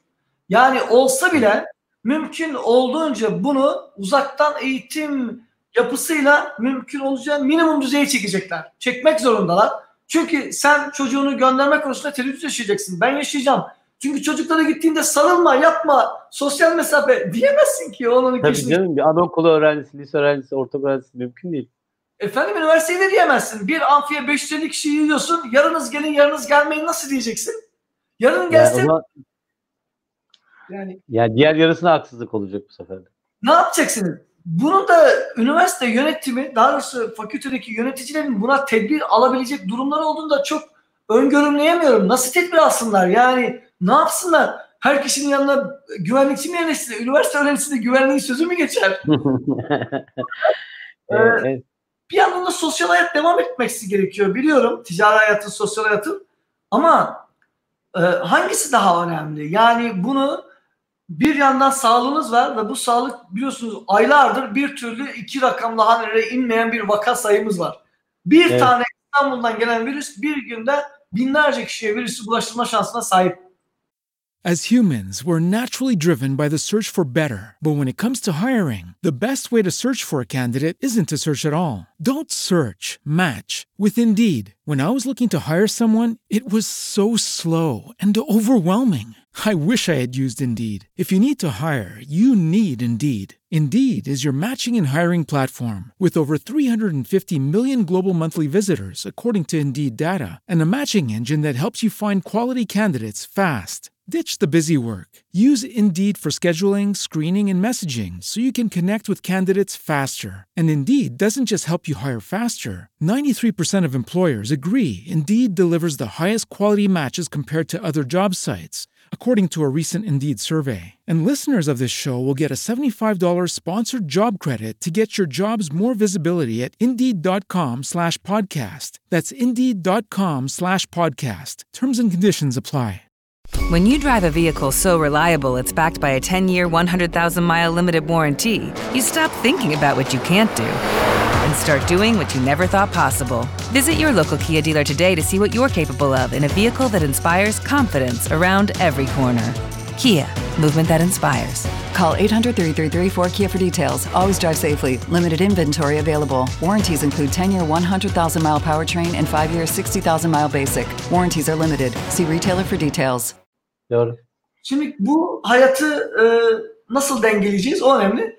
Bence uzaktan eğitim sistemini gelecek dönemlerde de Eylül ayında da olacakmış gibi hazır olmamız gerektiğini inanıyorum. Bütün üniversitelerimizde buna hazırlıklı olması gerekiyor. Bu sefer hiçbir hoca, hiçbir öğrenci geçen dönemki kadar müsamahalı ve yapıcı olamayacaktır. Daha etkin, daha sağlıklı, daha iyi bir eğitim sistemi arzu edecektir. Ama 7 Temmuz'da da e, Cumhurbaşkanlığı Dijital Dönüşüm Ofisi bir genelge yayınladı. Dedi ki kişisel verileri koruma kanunu çerçevesinde mümkün olduğunca kendi canlı yayın verilerini ve uzaktan eğitimle ilgili e, bütün sanal sınıf uygulamalarımızı e, ülke dışında tutacak sunucularla çalışma olayını mümkün olduğunca minimum düzeye indirmeleri gerekiyor gibi bir genelge yayınladı. Yani e, sen verilerini koru demek istiyor. Verileri korunmak için de sen ancak verilerini kontrol altında tutabileceğin, sözleşme yapabileceğin ancak kurumlarla veya yazılımlarla koruyabilirsin. O yüzden sunucularının ülke dışında olduğu yazılımlara karşı bir tedbir almak, karşı demeyeyim de o yazılımların bir yapılandırılması gerekiyor. Ama üniversitelerde mesela yeni açılan üniversiteler var, özeller var. Hepsinde büyük bir yatırım yapma durumu söz konusu değil. Bunların bir dışarıdakilerle olabilir ama bir sözleşme yapmak gerekiyor verilerini korumak bakımından. Sanıyorum böyle bir Evet. benim anlatmak istediğim şu. Oturup masada bunun için kafa yormaları gerekiyor. Düzen. Benim yazdığım Evet. makale ne yapmaları gerektiği üzerine çok güzel bir rehber olacağına inanıyorum. Ee, bu tecrübedir. Bakarlar, kullanırlar, kullanmazlar. Ama bence kafa yormaları gerekir. Şunu iddia ediyorum. Eğer Eylül ayında ve Ekim ayında tekrar uzaktan eğitime gitmek zorunda kalırsak, bakın ilkokullar Ağustos diyor ama ben yine inanıyorum. Gitmek zorunda kalırsak Şubat ayında aşı bulunmadığı sürece normal hayata dönmemiz diye bir şey söz konusu olamaz. Çünkü virüs kapalı ortamda daha çok büyüyor. Nasıl alabilirsiniz? Evet hocam yani bu e, kriz yönetimi e, senaryolar oluşmadan yapılan hiçbir şey e, sonuç vermez. E, bu kültüre sahip olmamız lazım. Bu sizin tabii yıllarca tecrübelerinizin sonucu söylediğiniz şeyler. Ama böyle bir kültüre ihtiyacımız var. E, kişisel verileri koruma kanunu zaten e, verilerin ülke dışı çıkmasını istemediği gibi yabancı insanların eline geçmesini istemediği gibi bunları kontrol altında olabilmeniz açısından e, ancak yerli bir muhatap olmadan zaten e, bunları sözleşme üretmeniz mümkün değil. E, yerli yazılım kullanmadığınız zamanlarda kriz döneminde özellikle dünyadaki savaşları, maske savaşlarını hep biz gördük, yaşadık. İnanılmaz e, çok ciddi büyük firm, ülkeler bile e, iş sağlık olduğu zaman e, reaksiyonları çok farklı oldu. Ve e, iş, iş dünyasında tabii direkt e, yine bu kriz e, korona sebebiyle işte insanlar işe gidemedi, fabrikalar kapandı, birçok kurum dışarıdan çalışmaya başladı, home office'e döndü ama ben şunu biliyorum. Bir günde 2000 tane elemanını e, bir gün sonra e, home office'te çalıştırabilecek e, bilişim altyapısı ve kriz yönetimi altyapısı sahip firmalar da gördüm. E, ama toputu 5-10 tane personelini 3 aydır hala e, organize edemeyen, hala e, maalesef e, virüsle ciddi risklerle e, çalışan firmalar da gördüm. Hocalarımızın içerisinden e, benim ders notum yok ki ben tahtaya yazarım. Şimdi dijitalde nasıl olacak bu? PowerPoint diye bir şey duydum varmış diyen çok böyle e, ismini herkesin çok iyi bildiği ama gerçekten tahtanın tahta bükücü diyelim yani hocamız ama iş dijitale döndüğü zaman o e, değerli hocamızın maalesef ders verirken çok zorlandığını gördüm. E, kendi adıma da e, dijital anlatma becerimin e, oluşmadan e, yaşayamayacağımı gördüm. E, bütün eğitimlerimi e, dijitale çevirdim. Hepsini internette belli paralı parasız birçok platforma koymaya başladım. Birçok toplantımı dijitalde yaptım. E, hatta bir toplantı 280 tane İK müdürü topladık ki biz normalde bir İK müdürü 3 ayda falan anca randevu alıyorduk. 280 İK toplamak benim 3 ay çarpı 280 5 yıllık falan yapmam gereken bir işken ben bir toplantıda bunu yaptım ve bunun verimini gördüm. İşte onun gelişimi olarak şu an bir kanal e, kurduk. Dijitalleşmeyi arttırmaya çalıştıkça bu sefer bir kanalımız var. Şu an 10 bin kişiyle konuşuyorum. Yakın zamanda bir e, işte inşallah olursa tabii bir ulusal kanalla çalışacağız. Birden 100 bin kişi göreceğiz. Tamamen bu koronada nasıl yaşarım ben? Nasıl dijitalliğimi arttırabilirim? Yani benim tamamen kişisel e, kaygımın sonuçlarında bunu biraz aşabildiğimizde aslında e, eskisinden çok daha güçlü e, ve etkili olabileceğimize dair de e, bir e, sonuç üretmek istiyorum ki bir gün işte korona öncesi ve sonrası diye anlattığımızda e, bir hikaye oluşturabileyim. Şu anda biraz buna uğraşıyorum. Ama biz şunu yapmalıyız. Yani risk krizler olmalı evet ama krizlerin e, senaryolarını oluşturmak zorundayız. Aktarı kaos e, devam edecek. E, hocam bu tabii geleceğin meslekleri çok keyifli bir konu. E, biraz ara verdik ona. İsterseniz yine biraz geleceğin mesleklerini biraz daha altyapı yaptık iyice artık. Herkes iyi kötü e, bilişimi anladı ve sizi de e, vizyonunuzu e, buradan hayranlıkla seyrediyor. Biraz daha fütürizme, biraz daha geleceğin meslekine girerseniz sonra arkasından bunu yine e, bir şekilde bağlamaya çalışacağız. Şimdi e, hemen bir anekdotu ben de aktarayım müsaade ederseniz. Şimdi ben e, ilk bu uzaktan eğitime girdiğimde 2010 yılında kurmuştuk merkezi. Ve onlarca e, yüzden fazla büyük olasılıkla e, şey yaptık. E, briefingler verdik kurumlara oraya buraya ki uzaktan eğitimde dijitalleşmeye geçilmesi bölümlerin bir herkes sanıyordu ki uzaktan eğitim istiyoruz biz. Uzaktan eğitim biz istemiyoruz biz öğrencilerle hocaları dijital ortamda birleştirmek istiyoruz. Evet. Bunun adı öğrenim yönetim sistemidir. Yani ben uzaktan eğitim geçer ama üniversite kalıcı bir düzen kurmak istiyorsa e, mümkün olduğunca bütün bölümlerin sürekli olarak öğrenim yönetim sistemini kullanması gerekiyor. Hoca ve öğrenci bütün zamanları 7-24 o platformda hoca kaynağını yükleyebilmeli, öğrenci istediği zaman bakabilmeli, sorusunu sorsun, hoca girdiği zaman cevaplasın. Böyle bir platformun her üniversitede her öğrencinin yüzde yüz kullanması gerektiğine inanıyorum. Ama uzaktan eğitim bu canlı derslerin zorunlu olduğu bir süreci gösteriyor veya normal eğitim alanı sürecini gösteriyor. Ben dijitalleşme için o kadar uğraştığımda bir arpa boyu yol alamazken Covid-19 geldi. Birkaç hafta içerisinde bütün herkes bugün dijitalleşim dendi. O yüzden bendeki hep şudur. Aynı şeyi ben e, şey için de söylemiştim. E, deprem bölgesinde deprem bölgesinde o kadar çok büyük e, sıkıntılar, problemler oldu ki ama her kriz kendi fırsatını yaratır diyen adamım ben. Bunu evet. yıllardır ömrüm boyunca söylüyorum. 99 depreminin bize yarattığı en büyük fırsat coğrafi bilgi sistemleri teknolojisiyle Türkiye'nin tanışması. Şu anda cep telefonlarınızda ve her yerde haritayı kullanıyorsunuz. O dönem bizim başlatmış olduğumuz CBS tabanlı çalışmalardan kaynaklanıyor. Çünkü yasaktı ve yoktu. Bu dönemde işte bu uzaktan eğitimde dijitalleşmeyle herkes artık farklı bir bilgi ve üniversitelerde ve ülke öğretim okullarında Milli Eğitim Bakanlığı bu öğrenim yönetim sistemi altyapısını sürekli kullanabilecekleri dijital platformu öğrenci ve öğretim üyelerinin velilerin hizmetine sürekli açtığını düşünün. Olağanüstü evet. bir veri kaynağının platformda olduğunu göreceksiniz. Bu bir durum. Bunu bir yerde söylemeden geçemezdim ama bence yönetim bilişimcilerin ilgilenmesi gereken çok önemli bir alan olduğunu inanıyorum. Bitmeyecek artık. Her Allah'ın bir ufak sıkıntı virüs olayı olduğunda uzaktan eğitim tekrar geliyor diye diken üstünde duracağımız bir dönem. O yüzden üniversiteler her halükarda bu altyapılarını bir şekilde toparlamak durumunda bir nedenden ötürü tekrar geçmeyeceğimiz bir an olamamalı. Şimdi bu mesleklere geçince e, ben birazcık daha şöyle bir dönüşüm yapayım isterseniz. E, ben biraz dedim ya nesnenin interneti konusunda çok hassasım. Ben bunu e, gömülü sistemler mühendisliği de bir alan çıkacağına inanıyorum. Gömülü sistemler demek herhangi bir şekilde bir parçanın içerisine bilgisayarınızı yapıp sensörünüzü koyduğunuzda bilgisayarla beraber oraya oturacağız. Bu özellikle Arduino ve Raspberry Pi gibi ürünlerin kullanabileceği ve küçük bilgisayarların yapılabileceği yani işte dijital dönüşüm uzmanlığı, dijital içerik uzmanlığı, akıllı ulaşım mühendisliği, e, işte yazılım kalite ve test uzmanlığı, uygulama geliştirme uzmanlığı, kişisel veri simsarlığı, endüstriyel tasarım mühendisliği gibi alanlar çok ilginç. Ama e, ben bu aralar e, şuna çok eğiliyorum. E, bu yukarıdakilerin hepsinin bir YBS ile bağlantılı olduğunu biliyorum. Ama geleceğin mesleklerinin içerisinde web sisteminin gelişmesi ve yaygınlaşması daha çok web tasarımcısı ve aplikasyon geliştiricisine ihtiyaç var. Şimdi gelen ben yazılımcı deyip gidiyor ayrı mesele ama bu alanları daha böyle profesyonel bir şekilde aygılamak gerek. Aplikasyona geçmemiz gerekiyor.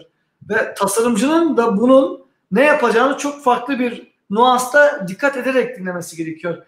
İşte akıllı telefon ve tabletler için aplikasyonlar giderek daha önem kazanacak. Başarılı aplikasyon geliştiriciler yüksek miktarlarda para kazanacaklardır göreceksiniz. Şu anda yavaş yavaş ama daha bunlar işin başlangıcı olduğunu inanıyorum. Neden? İyi ürün kötü ürünü silecektir. Hani iyi para kötü parayı ortadan kaldırır gibi. Başarılı bir aplikasyon dizayn etmek çok önemli. Çünkü herkes e, aynı uygulamayı yapıyor. Size söylüyorum yani bir sürü muhasebe programı var. Neden X muhasebe programını seçersiniz? Çünkü evet. onun size getirdiği farklı bir olay var değil mi? A, B'yi değil de C'yi seçtiğinizin bir nedeni vardır. Ee, ben bulut bilgisayar profesyonellerine daha çok ihtiyaç olacaktır. Şimdi herkes bulutu kullanıyor ama yakında göreceksiniz akıllı olmayan bilgisayarlar kullanılarak her şeyin buluttan idare edildiğini, hiçbir ürünün kişisel bilgisayarda olmayacağı uygulamaların buluttan çalışılacağını, böylelikle lisans problemini yaşamayacağınızı inanıyorum ben. Şu anda onu indirdin, bu lisanslı falan değil. Buluttan birileri olacak, kiralama usulüyle sen gidip orada kontur misali yazılımları kullanabileceğin bir döneme geçilecektir zaman. Veya birileri alacak, size kullandırtacak e, bu şekilde. İşte in, şu anda sizin yaptığınız en güzel işlerden biri nedir? İnternet üzerinden artık reklam yapmak gibi bir durum var. Bu da nedir? Arama motoru optimizasyonlarının daha farklı bir şekilde mesleğe dönüşmesi gerekiyor. Sadece evet. CEO adlandırmak e, değil ama işte yeni CEO'cu meslekler çıkacak bence buna benzer. Evet evet. Ee, internet, e, bunun yanında oyun ve filmler için bence en önemlisi 3D tasarımcılar ortaya çıkacak. Ve e, özel efekt tasarımcılar olacak ve dijital mimari uzmanları olacak ki çünkü bunlar artık sanal ortamda şu anda milleti tatmin etmiyor bazı şeyler edecek moduna gelecekler. Yani sanal gerçeklikle artırılmış gerçekliği artırılmış gerçekliği bir arada tutacak yeni hayal güçleri gelişmiş tasarımcılara ihtiyaç var. Daha gerçekten daha gerçek olacak. Ee, X yazılımını kullanacağına Y yazılımını nereye kullanmak istersin? Çünkü bir anda adam oku atınca gözüne gelecekmiş gibi yapıp şöyle eğiliyorsan o eğilme olayını refleks olarak sana kazandırabiliyorsa o yazılım iyidir. O tasarım iyidir evet. anlamını getiriyorsunuz. Evet. Ee, biraz daha ileri gidersek bence bu fiber optik olayları evimize kadar geldi ama işte fiber optik teknisyenlerinin ve av mühendislerinin artık olabilecek her noktaya kadar gitmesi gerekiyor. Çünkü e, hala telefon ettiğinizde sizin orada fiber yok diyorlarsa daha o seviyeye gelmedik demektir. Veya evet. siz işte ben X şirketi size ev telefonu getiren şirket üzerinden hatlarımı getiriyorum diyor ama istediğiniz gibi fiber kanallarla istediğiniz bandwidth'e ulaşamıyorsunuz. Bu da şey. E bir de e, ben biraz da merakımdan ötürü Google gözlükler var biliyorsunuz. Bunun gibi yeni teknolojilerin gelişmesiyle bilgisayar şirketleri daha çok alanda ve herkesin kullanabileceği insan bilgisayar entegrasyonunu düzenli bir şekilde e, araştırmaya başladıkları için bu gözlükleri As humans, we're naturally driven by the search for better. But when it comes to hiring, the best way to search for a candidate isn't to search at all. Don't search, match with Indeed. When I was looking to hire someone, it was so slow and overwhelming. I wish I had used Indeed. If you need to hire, you need Indeed. Indeed is your matching and hiring platform with over 350 million global monthly visitors, according to Indeed data, and a matching engine that helps you find quality candidates fast. Ditch the busy work. Use Indeed for scheduling, screening, and messaging so you can connect with candidates faster. And Indeed doesn't just help you hire faster. 93%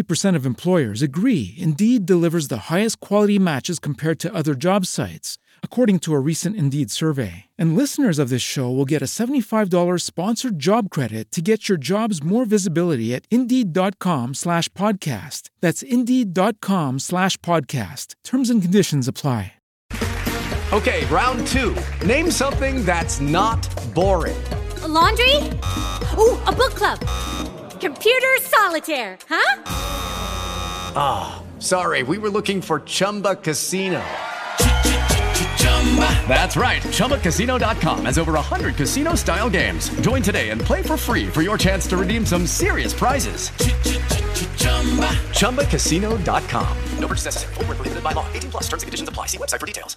Çift dijital lens kullanarak ses komutlarıyla internetle so- sosyal medyaya bağlanmayı sağlayacaklar.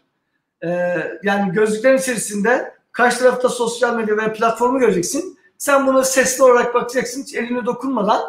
Ee, istediğin şeyi çünkü insanlar mümkün olunca daha çok tembelleşiyorlar biliyorsun. Hatta Evet, hocam belki de yani sözlü değil, düşünce gücüyle çalıştıracağız yani. Hani sadece sesli mesaj da Herkes zaten şu anda yapıyor. Ee, o maliyeti çok büyük olduğu için herkes kullanamıyor ama e, özellikle özürlü vatandaşlar ve disability'ler için bu tür teknolojilerin biz çok çok ilgileniyoruz ama daha çok ileri gitmesi gerekiyor. Bu nedenle hem sensörlerin hem de sensörler hareket yapabilecek duyarlılıktaki uygulamaların geliştirilmesi gerekiyor ve odaklanması gerekiyor.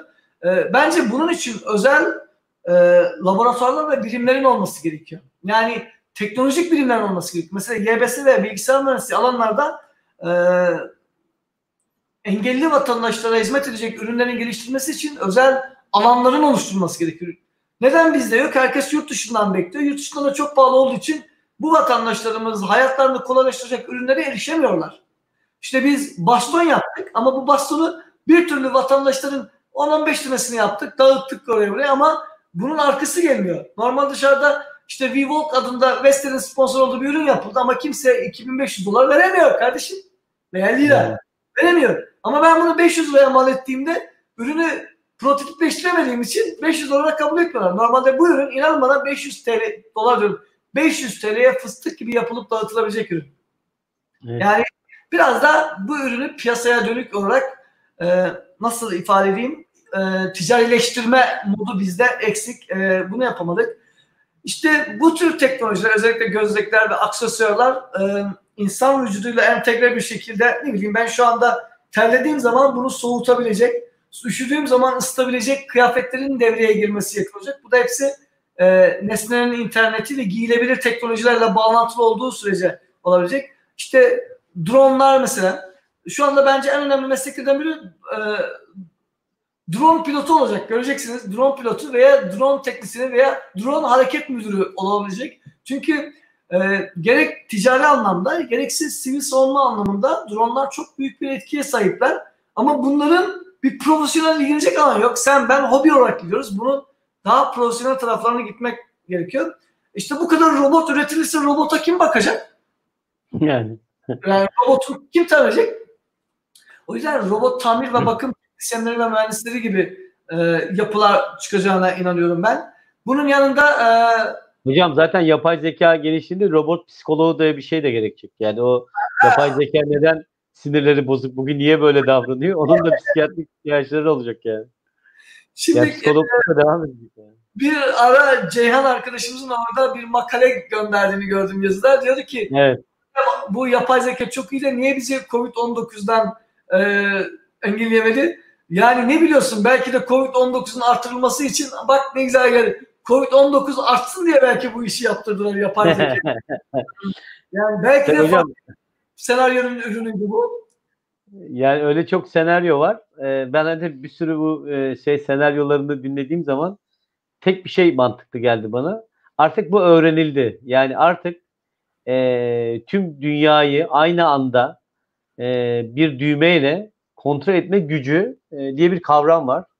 Yani biz evden çıkmak istemedik. Çıkmayalım dedik. Kendimizi koruyalım dedik ve bütün dünya böyle hareket etti. Bu artık bir öğrenilmiş bir şey. Bundan sonraki yeni dünyada e, bu her zaman önümüze çıkacak. Yani bu artık öğrenilen bir şey. Hayal edilen her şey gerçekleşebilir. Zaten olmuş her şey tekrar olabilir. E, hani böyle bu gün bitecek, normalleşeceğiz değil. Biz sizin önce çok güzel hani ifade ettiğiniz gibi krizi e, tanımlayamadıysak, kriz senaryo oluşturamadıysak aslında bizim her yaşadığımız kaos olacak. E, yani benim bugünkü söyleşiden en büyük e, öğrendiğim şey bu oldu. Çok teşekkür ederim. Hani bunu da artık ağzıma yapıştırıp her toplantımda kullanacağım. E, hocam şimdi YBS'den bahsettik. Fütürizm dedik, geleceği meslek dedik de ben şimdi geleceğin mesleğini bilmiyorum. Şu an 10 yıl sonra bir şey. Güzel isimleri var şekilli ya da kimsenin anlamadığı garip isimler. Zaten yaptığınız mesleği kimse anlamıyorsa siz iyi bir iş yapıyorsunuzdur zaten genel olarak. E, çünkü az kişi yaptığı için çok para kazanabilirsiniz.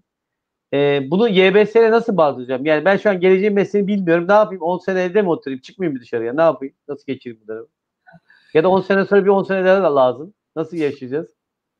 Şimdilik zaten geleceğin meslekleri YBS ile inan bana doğrudan bağlantılı olan alanlar. Çünkü neden? Yönetim bilişim sistemleri bir yandan insan ihtiyaçlarını karşılamaya yönelik bir işletmeye bakıyorsunuz. Bir taraftan da bu insan ihtiyacını karşılayacak işletmelerin teknoloji kullanarak doğru zamanda doğru ürünü minimum maliyetle elde etmeyi sağlayacak bir teknolojiyi kullanmasını istiyor. E bunu yapan bir YBS teknolojisi geleceğin mesleklerinin hepsine uyum sağlayabilme yeteneğine ve gücüne sahip olacak demektir. Yani bir veriyle ilgileniyoruz, iki bulutla ilgileniyoruz, üç robotikle ilgileniyoruz, üç online yapılarla işte yeni mesleklerden en önemlisi de artık düşünün yayıncılık geçecek. Şu anda bir sürü basın yayın. Bakın siz burada online yayıncılık yapıyorsunuz aslında. Yani Evet. dijital yayıncılığı dönüştürmüş. Hem de bunu basın da bu şekilde olacaktır. Bazı basınlar kaç tane gazeteci gazete okuyor ama ben mesela bütün gazeteleri internet tabanlı okuyorum. Bazılarının üyesiyim. Böylelikle herhangi bir şekilde elime basılı bir yayın almak durumunda kalmıyorum. Yavaş yavaş buna da olacak. Ben inanıyorum ki hani herkes diyor kitaplar falan çok iyi ama artık dünya değişiyor. Yapacak bir şey yok. Onun yerine kitap gibi tabletler alacaksınız ve kitap okuyacak modlar. Ama onun üzerinden not alabilme imkanınız var. Onun üzerine bir tabletin üzerinde 500 değil 5000 tane kitabı gezdirebiliyorsunuz. Siz böyle bir şey mümkün mü normalde? Kucağınıza 5 kitaptan fazla kaç tane alırsınız? Veya ne bileyim bir tabletin içerisine veya ufak bir laptopun içerisine bütün hayatınızı alıp gezdirebileceğiniz bir dünya varken e, bundan sakınmanın bir anlamı yoktur. Bu yüzden bizim bu meslekler içerisine koyabileceğimiz yönetim bilişim sistemleri veriyle ilgileniyorsam, robotik yapıyı kuruyorsam, nesnelerin internetiyle ilgileniyorsam, bulut bilişim görüyorsam, yapay zeka ve bunun türevleriyle bir şekilde simülasyonla ilgileniyorsam, artırılmış gerçeklik, sanal gerçeklikle ilgileniyorsam ve üç boyutlu üretim diyorum. İşte geldiğinde burada gördüm. Bende CNC tezgahı var, 3D üretim Doğru. var. Çünkü biz o ürünü, donanımı oraya yaparken bu 3D'lerle bir şey üretip ona koymazsak onu orada kullanılabilir şekilde değil. Oturup tableti oraya koyamam ki. Onu düzgün bir şekilde yapıp butonlarını belirtmeliyim. Düğmeye tıklatabilmeliyim. E üzerine güzel bir de sensör koyduğumda ne bileyim kullanılmadığı zamanlar başka işler yapabilme imkanına sahip olabilmeliyim gibi. E, bunların hepsi geleceğimizdir. Ama bence e, sanıyorum biraz da sona doğru geliyoruz. E, Evet hocam. Normal süre- süremizi bayağı açtık ama şeyimiz inanılmaz canlı yayın. Sizin hayranlarınız sizi bırakmadılar bugün sağ olsunlar. İnanılmaz kalabalık da bir grupla seyrediliyoruz. O yüzden bir türlü ben hani bitirelim de diyemiyorum ama ciddi bir zaman oldu. Ama Ee, yavaş yavaş sona gelsek memnun olurum. Evet. Tamam. Şimdi bence şu anda herkes blok zinciri falan filan diyor ama bence geleceğin en önemli alanlarından biri. Çünkü ekonomik hayatla bağlantılı olduğu için blok zinciri geliştiricisi önemli. Yani Doğru. Yoksa bitcoin para almak değil. Blok zinciri geliştiricisi. Az önce söyledim. E, drone pilotları ve hareket e, ekipmanları. Daha sonra bir de e, artık yıldan yıla daha fazla ev, bina, ofis ve fabrika artık otonom teknolojilerle gidiyor. Bence önemli olan noktaların de akıllı ev, akıllı bina teknisyenleri veya müdürlüğü gibi bir şey olacak. Bunlar da akıllı binaların yönetimi konusunda bu Endüstri 4.0'da gelen bütün unsurların kullanımı olacak. Japonya'da depremi nasıl yendiklerini inanamazsın. Allah'ın her günü bir sürü deprem oluyor. 7 civarında aylık oluyor bu depremler. Ama koymuş oldukları binanın altına ve üstüne sensörlerle ve yapıyla deprem ne tarafa gidiyorsa yukarıdaki civa asitleri o da ters yöne gidip binanın yıkılması diye bir şey söz konusu değil. Deprem mantığı orada belli zamanlarda eğitim gördüm. Oradaki herkes sıranın altına giriyor. Sıralar, sıralar çeliktir. Hiçbir şey düşmez. Binanın kırılmayacağını biliyor bir blokun. Sadece etraftan cam parçaları, pencere kırıkları, ne bileyim çerçeveler düşerse çocuğun kafasına gelmesin mantığı. Türkiye'de deprem olduğunda masanın altına giriyor. Masa dediğin şey tahta ya. Yani ufacık bir ağırlık yükle tahtayı yıkar. Çocuğu da oradan Allah korusun öldürür gider. O yüzden bizim birazcık daha e, kendi imkanlarımızla bu işi teknik olarak yürütecek önemli bilimlere ihtiyacımız var. Böyle ARGE laboratuvarlarında ARGE bilimlerinin daha uzmanlaşması ve spesifik olması gerekiyor. Herkes her konuda ilgilenmek zorunda değil. İlgilenen, her konuda bilgisi olanlar danışmanlık yapabilir. Ama o işi yapacak grupların kurulması gerekiyor. İşte sanal gerçeklik tasarımcısı olmalı, artılmış gerçeklik tasarımcılar olmalı. Ee, bence e, artık bir de sağlık mühendisliği gibi bir şey olmalı ama bu sağlık mühendisliği uzaktan sağlık mühendisliği olmalı. İşte robot e, burada şu robotik ve iletişim teknolojilerinin gelişmesiyle ileride bir gün doktorların da diğer sağlık personelinin hastanın yakınında olmadan uzaktan teşhis koyabilmesi gerekiyor.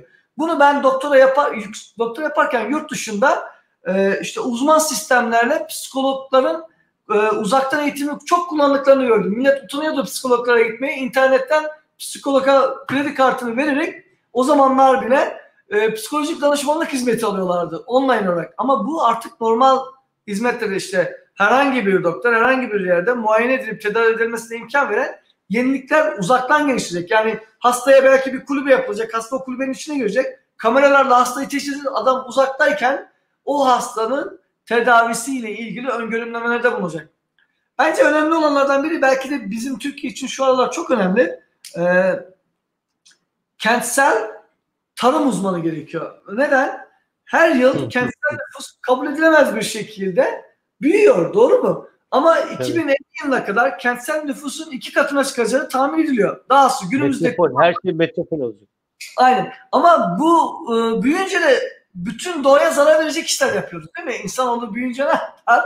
Evet. Dağıtmaya başlar. Bu da doğal hayata zarar veriyor. Bu nedenle şehirlerin sürdürülebilir olması, suda tarım ve dikey tarım gibi yöntemlerin kullanılarak e, kendi daha doğrusu kendi yiyeceğini üretebilmesine e, ve bu durumun e, farklı yöntemlerle geliştirilmesine imkan sağlayacak yapılar ortaya konmalı. Yoksa bu kentte e, şu korona göstermiştir ki bir met- kilometre kare belli bir, bir hektarlık alanım olsun ben kendimi idame ettiririm diyecek bir konuma düştük. O yüzden evet. kentlerin de tarımsal dönüşüm gelmeli. Artık sularda üretim yapabilmeliyiz. Doğru mu? Ve bununla ilgili başka işleri de dönüştürmemiz gerekiyor. Ee, bu kentsel tarım uzmanlığı bence gelecek. Bir de bunu nanoteknolojiyle birleştirebilirsek ve nanoteknoloji konusunda e, işte ARGE merkezleri kurulup da ürünlerin, buradaki e, malzemelerin, yiyeceklerimizin, yiyeceklerimizin e, ve kullanmakta olduğumuz malzemelerin kendi içinde mikrobiyolojik yapısını geliştirecek unsurlar olursa çok farklı bir hayatın yaşanacağına inanıyorum. Bir de işte biyonik uzmanların gelişmesi nedeniyle biyomekanik teknisyenlerin olacağını inanıyorum. Genetik mühendisliğinin çok daha farklı boyutlara gideceğini düşünüyorum. Çünkü artık üretilen her ürün her ne kadar GDO'lu demeye başladıysa bunun minimum düzeyde zarar verebilmesi için iyi genetik mühendislerine ihtiyacımız var bizim. Doğru evet. işte sağlıklı ürünler üretmemiz gerekir. Yapılan e, üretimlerin kimseye zarar vermeden faydalı olması için çaba sarf etmemiz gerekiyor.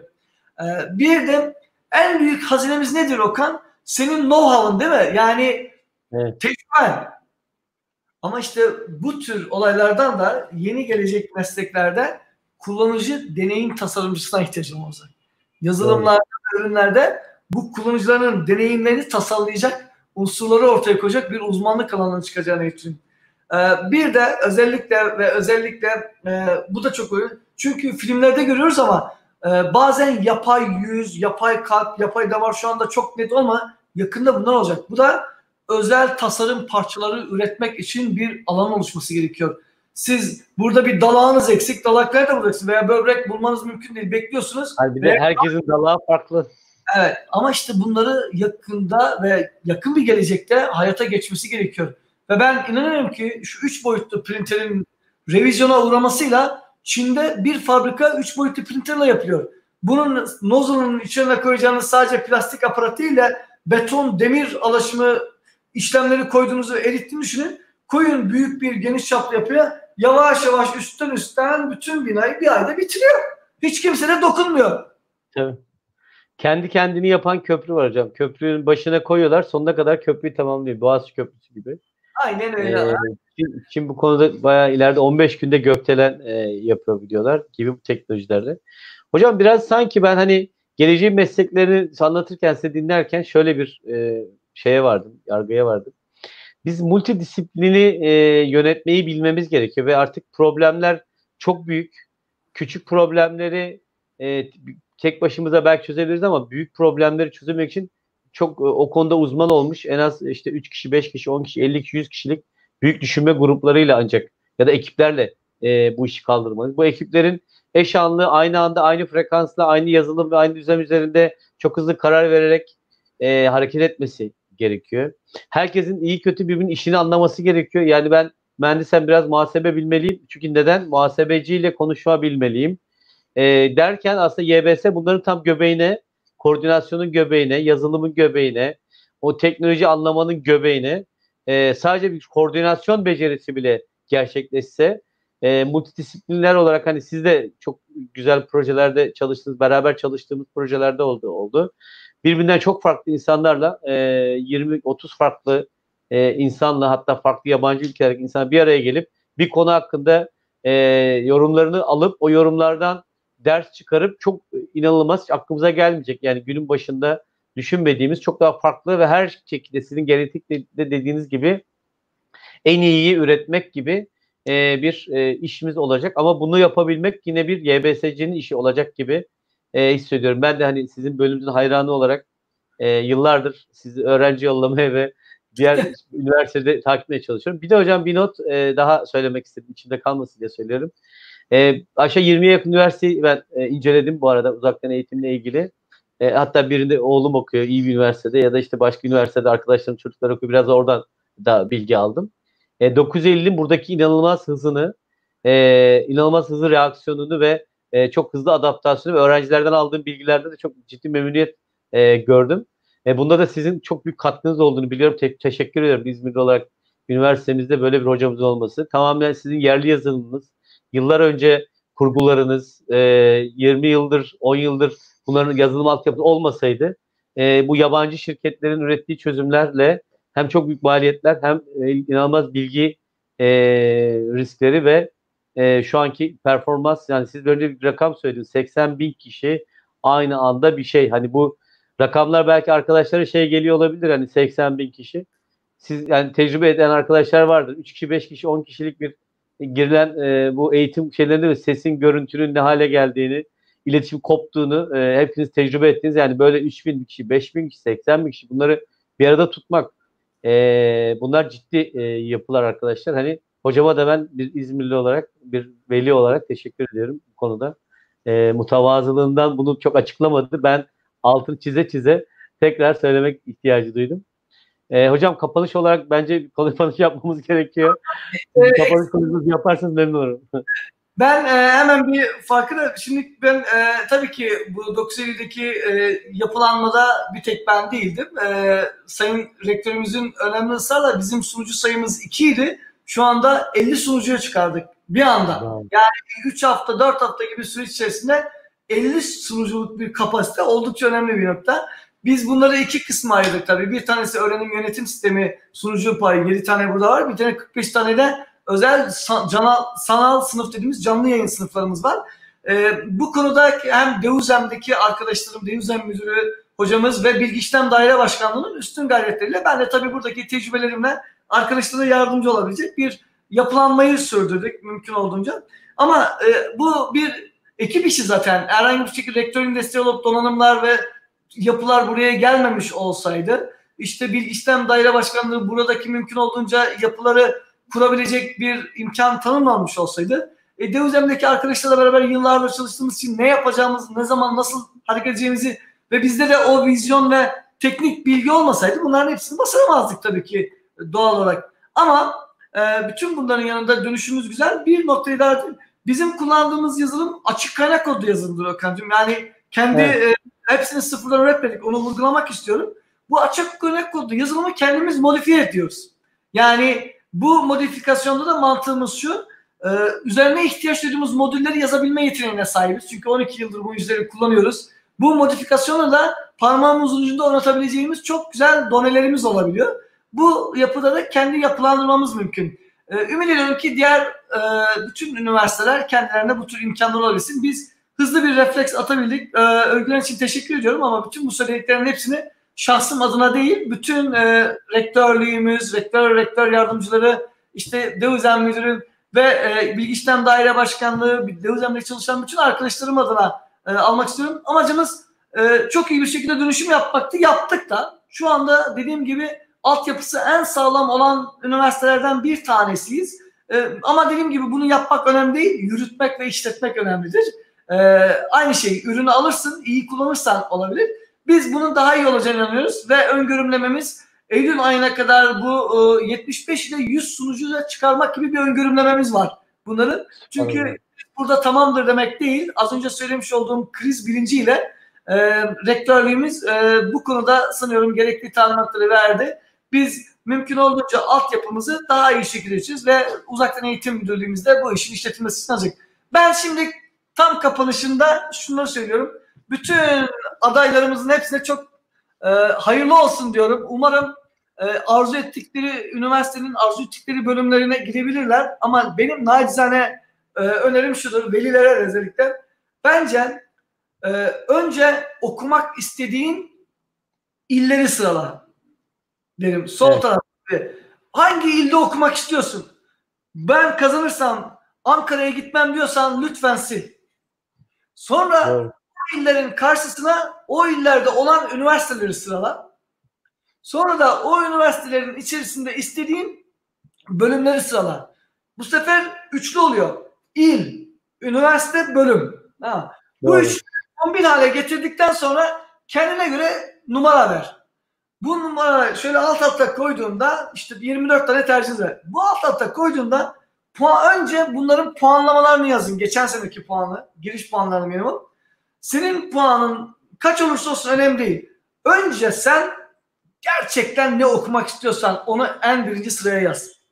Sonra ondan sonra gelen ya bunu ben bundan çok istemiyorum deyip de alta yazıyorsan ve onun puanı normalde düşükse şey yüksekse lütfen sil gitsin. Ölü bir tercih.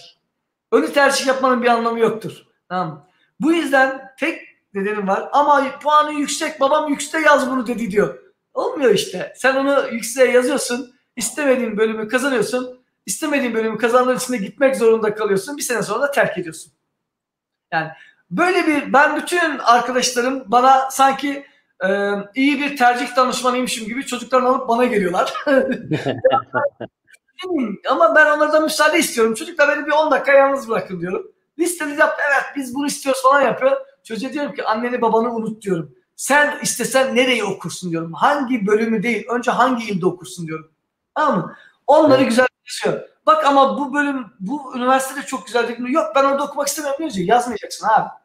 Yazınca çocuğu dört yıl mahkum ediyorsun. Anladın mı? Çocuk isteyecek. ikna edebilirsin ayrı mesele. Yani ikna ben şöyle yani kafama yatmayan bir şey varsa ikna ederim. Neden? Tarafsızım çünkü. Yani onun oraya gidip gitmemesi beni bağlayan değil ama kendisinin hayatını bağlayacak bir şey. İkna edebilirim. Ama anne baba ikna edemez. O emrettiği zaman çocuk bunalım yaşıyor. Bence Doğru. bu anlarda çocuklar kendi özgür iradeleriyle en sonunda yaparken gidip tercihi değiştirmemek. Ben çok anne baba biliyorum. Çocuk yazdıktan sonra şifresini biliyor, gidiyor çocuğun tercihini değiştiriyor. Bu günah yazık. Yani bırakın çocuklar biraz kendi benliğiyle hareket etsin. Yani kendi tercih etsin. Kötüyse de kötü yapacak bir şey yoktur. Yani biraz ayağına düşmeyi öğrenmeli, kaymayı öğrenmeli. Siz yine elini tutup kaldıracaksınız. Ama yine söylüyorum istemediğiniz bir yerde okusanız dahi bu sizin için hayatın sonu değildir. Hayatın başlangıcıdır. Daha çok çalışarak entegre etmelisiniz. Daha iyi bir araya getirebilecek alanlar bulmalısınız. Hobiler yaratmalısınız. Bir sonraki aşamada ikinci üniversiteyi bir arada okuyabilecek, bir araya çift dal getirebilecek veya yüksekte okuyacağınız onlarca size örnek verebilirim. Hayatını hiç istemediği bölümde okuyup da en mutlu olduğu işi yapan çok örnekler verebilirim. Ben beni buraya davet ettiğin için çok çok teşekkür ederim. Hocam son bir şey daha soracağım bu şeyle ilgili, e, üniversite tercihiyle ilgili. Peki gidip görmeliler mi o binayı, şeyi orada hocalarla gidip konuşmalılar mı? En azından 3-5 üniversitede. Bu bir değiştirir mi insanların kararını? Yani şöyle yani durduk yere gidip konuşmanın da bir mantığını göremiyorum. Bir de pandemi nedeniyle her yerde hoca da bulamayacaklar. Onu da söyleyeyim. Yani. Ben Ama hocam mesela ben sizin laboratuvarı görmeseydim şu an başka bakıyordum her şeye. Yani onu görünce ben başka bakmaya başladım.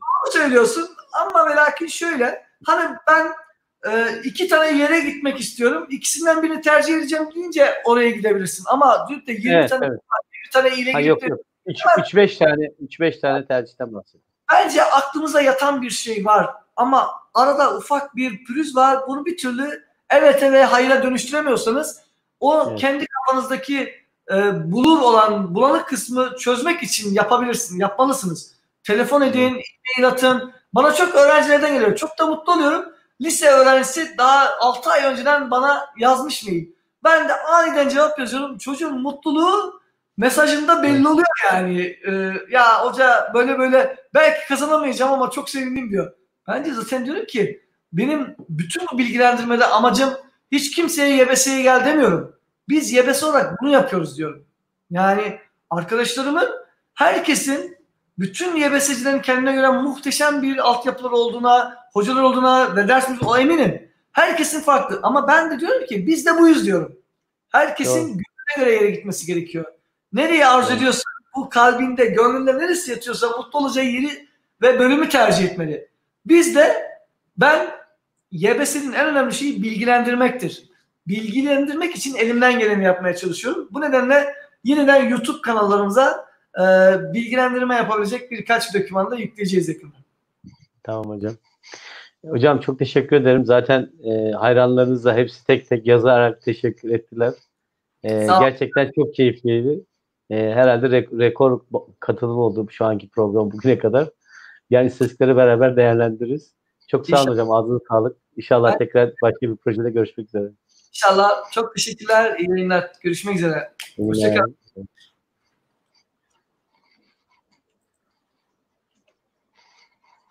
As humans, we're naturally driven by the search for better. But when it comes to hiring, the best way to search for a candidate isn't to search at all. Don't search, match with Indeed. When I was looking to hire someone, it was so slow and overwhelming.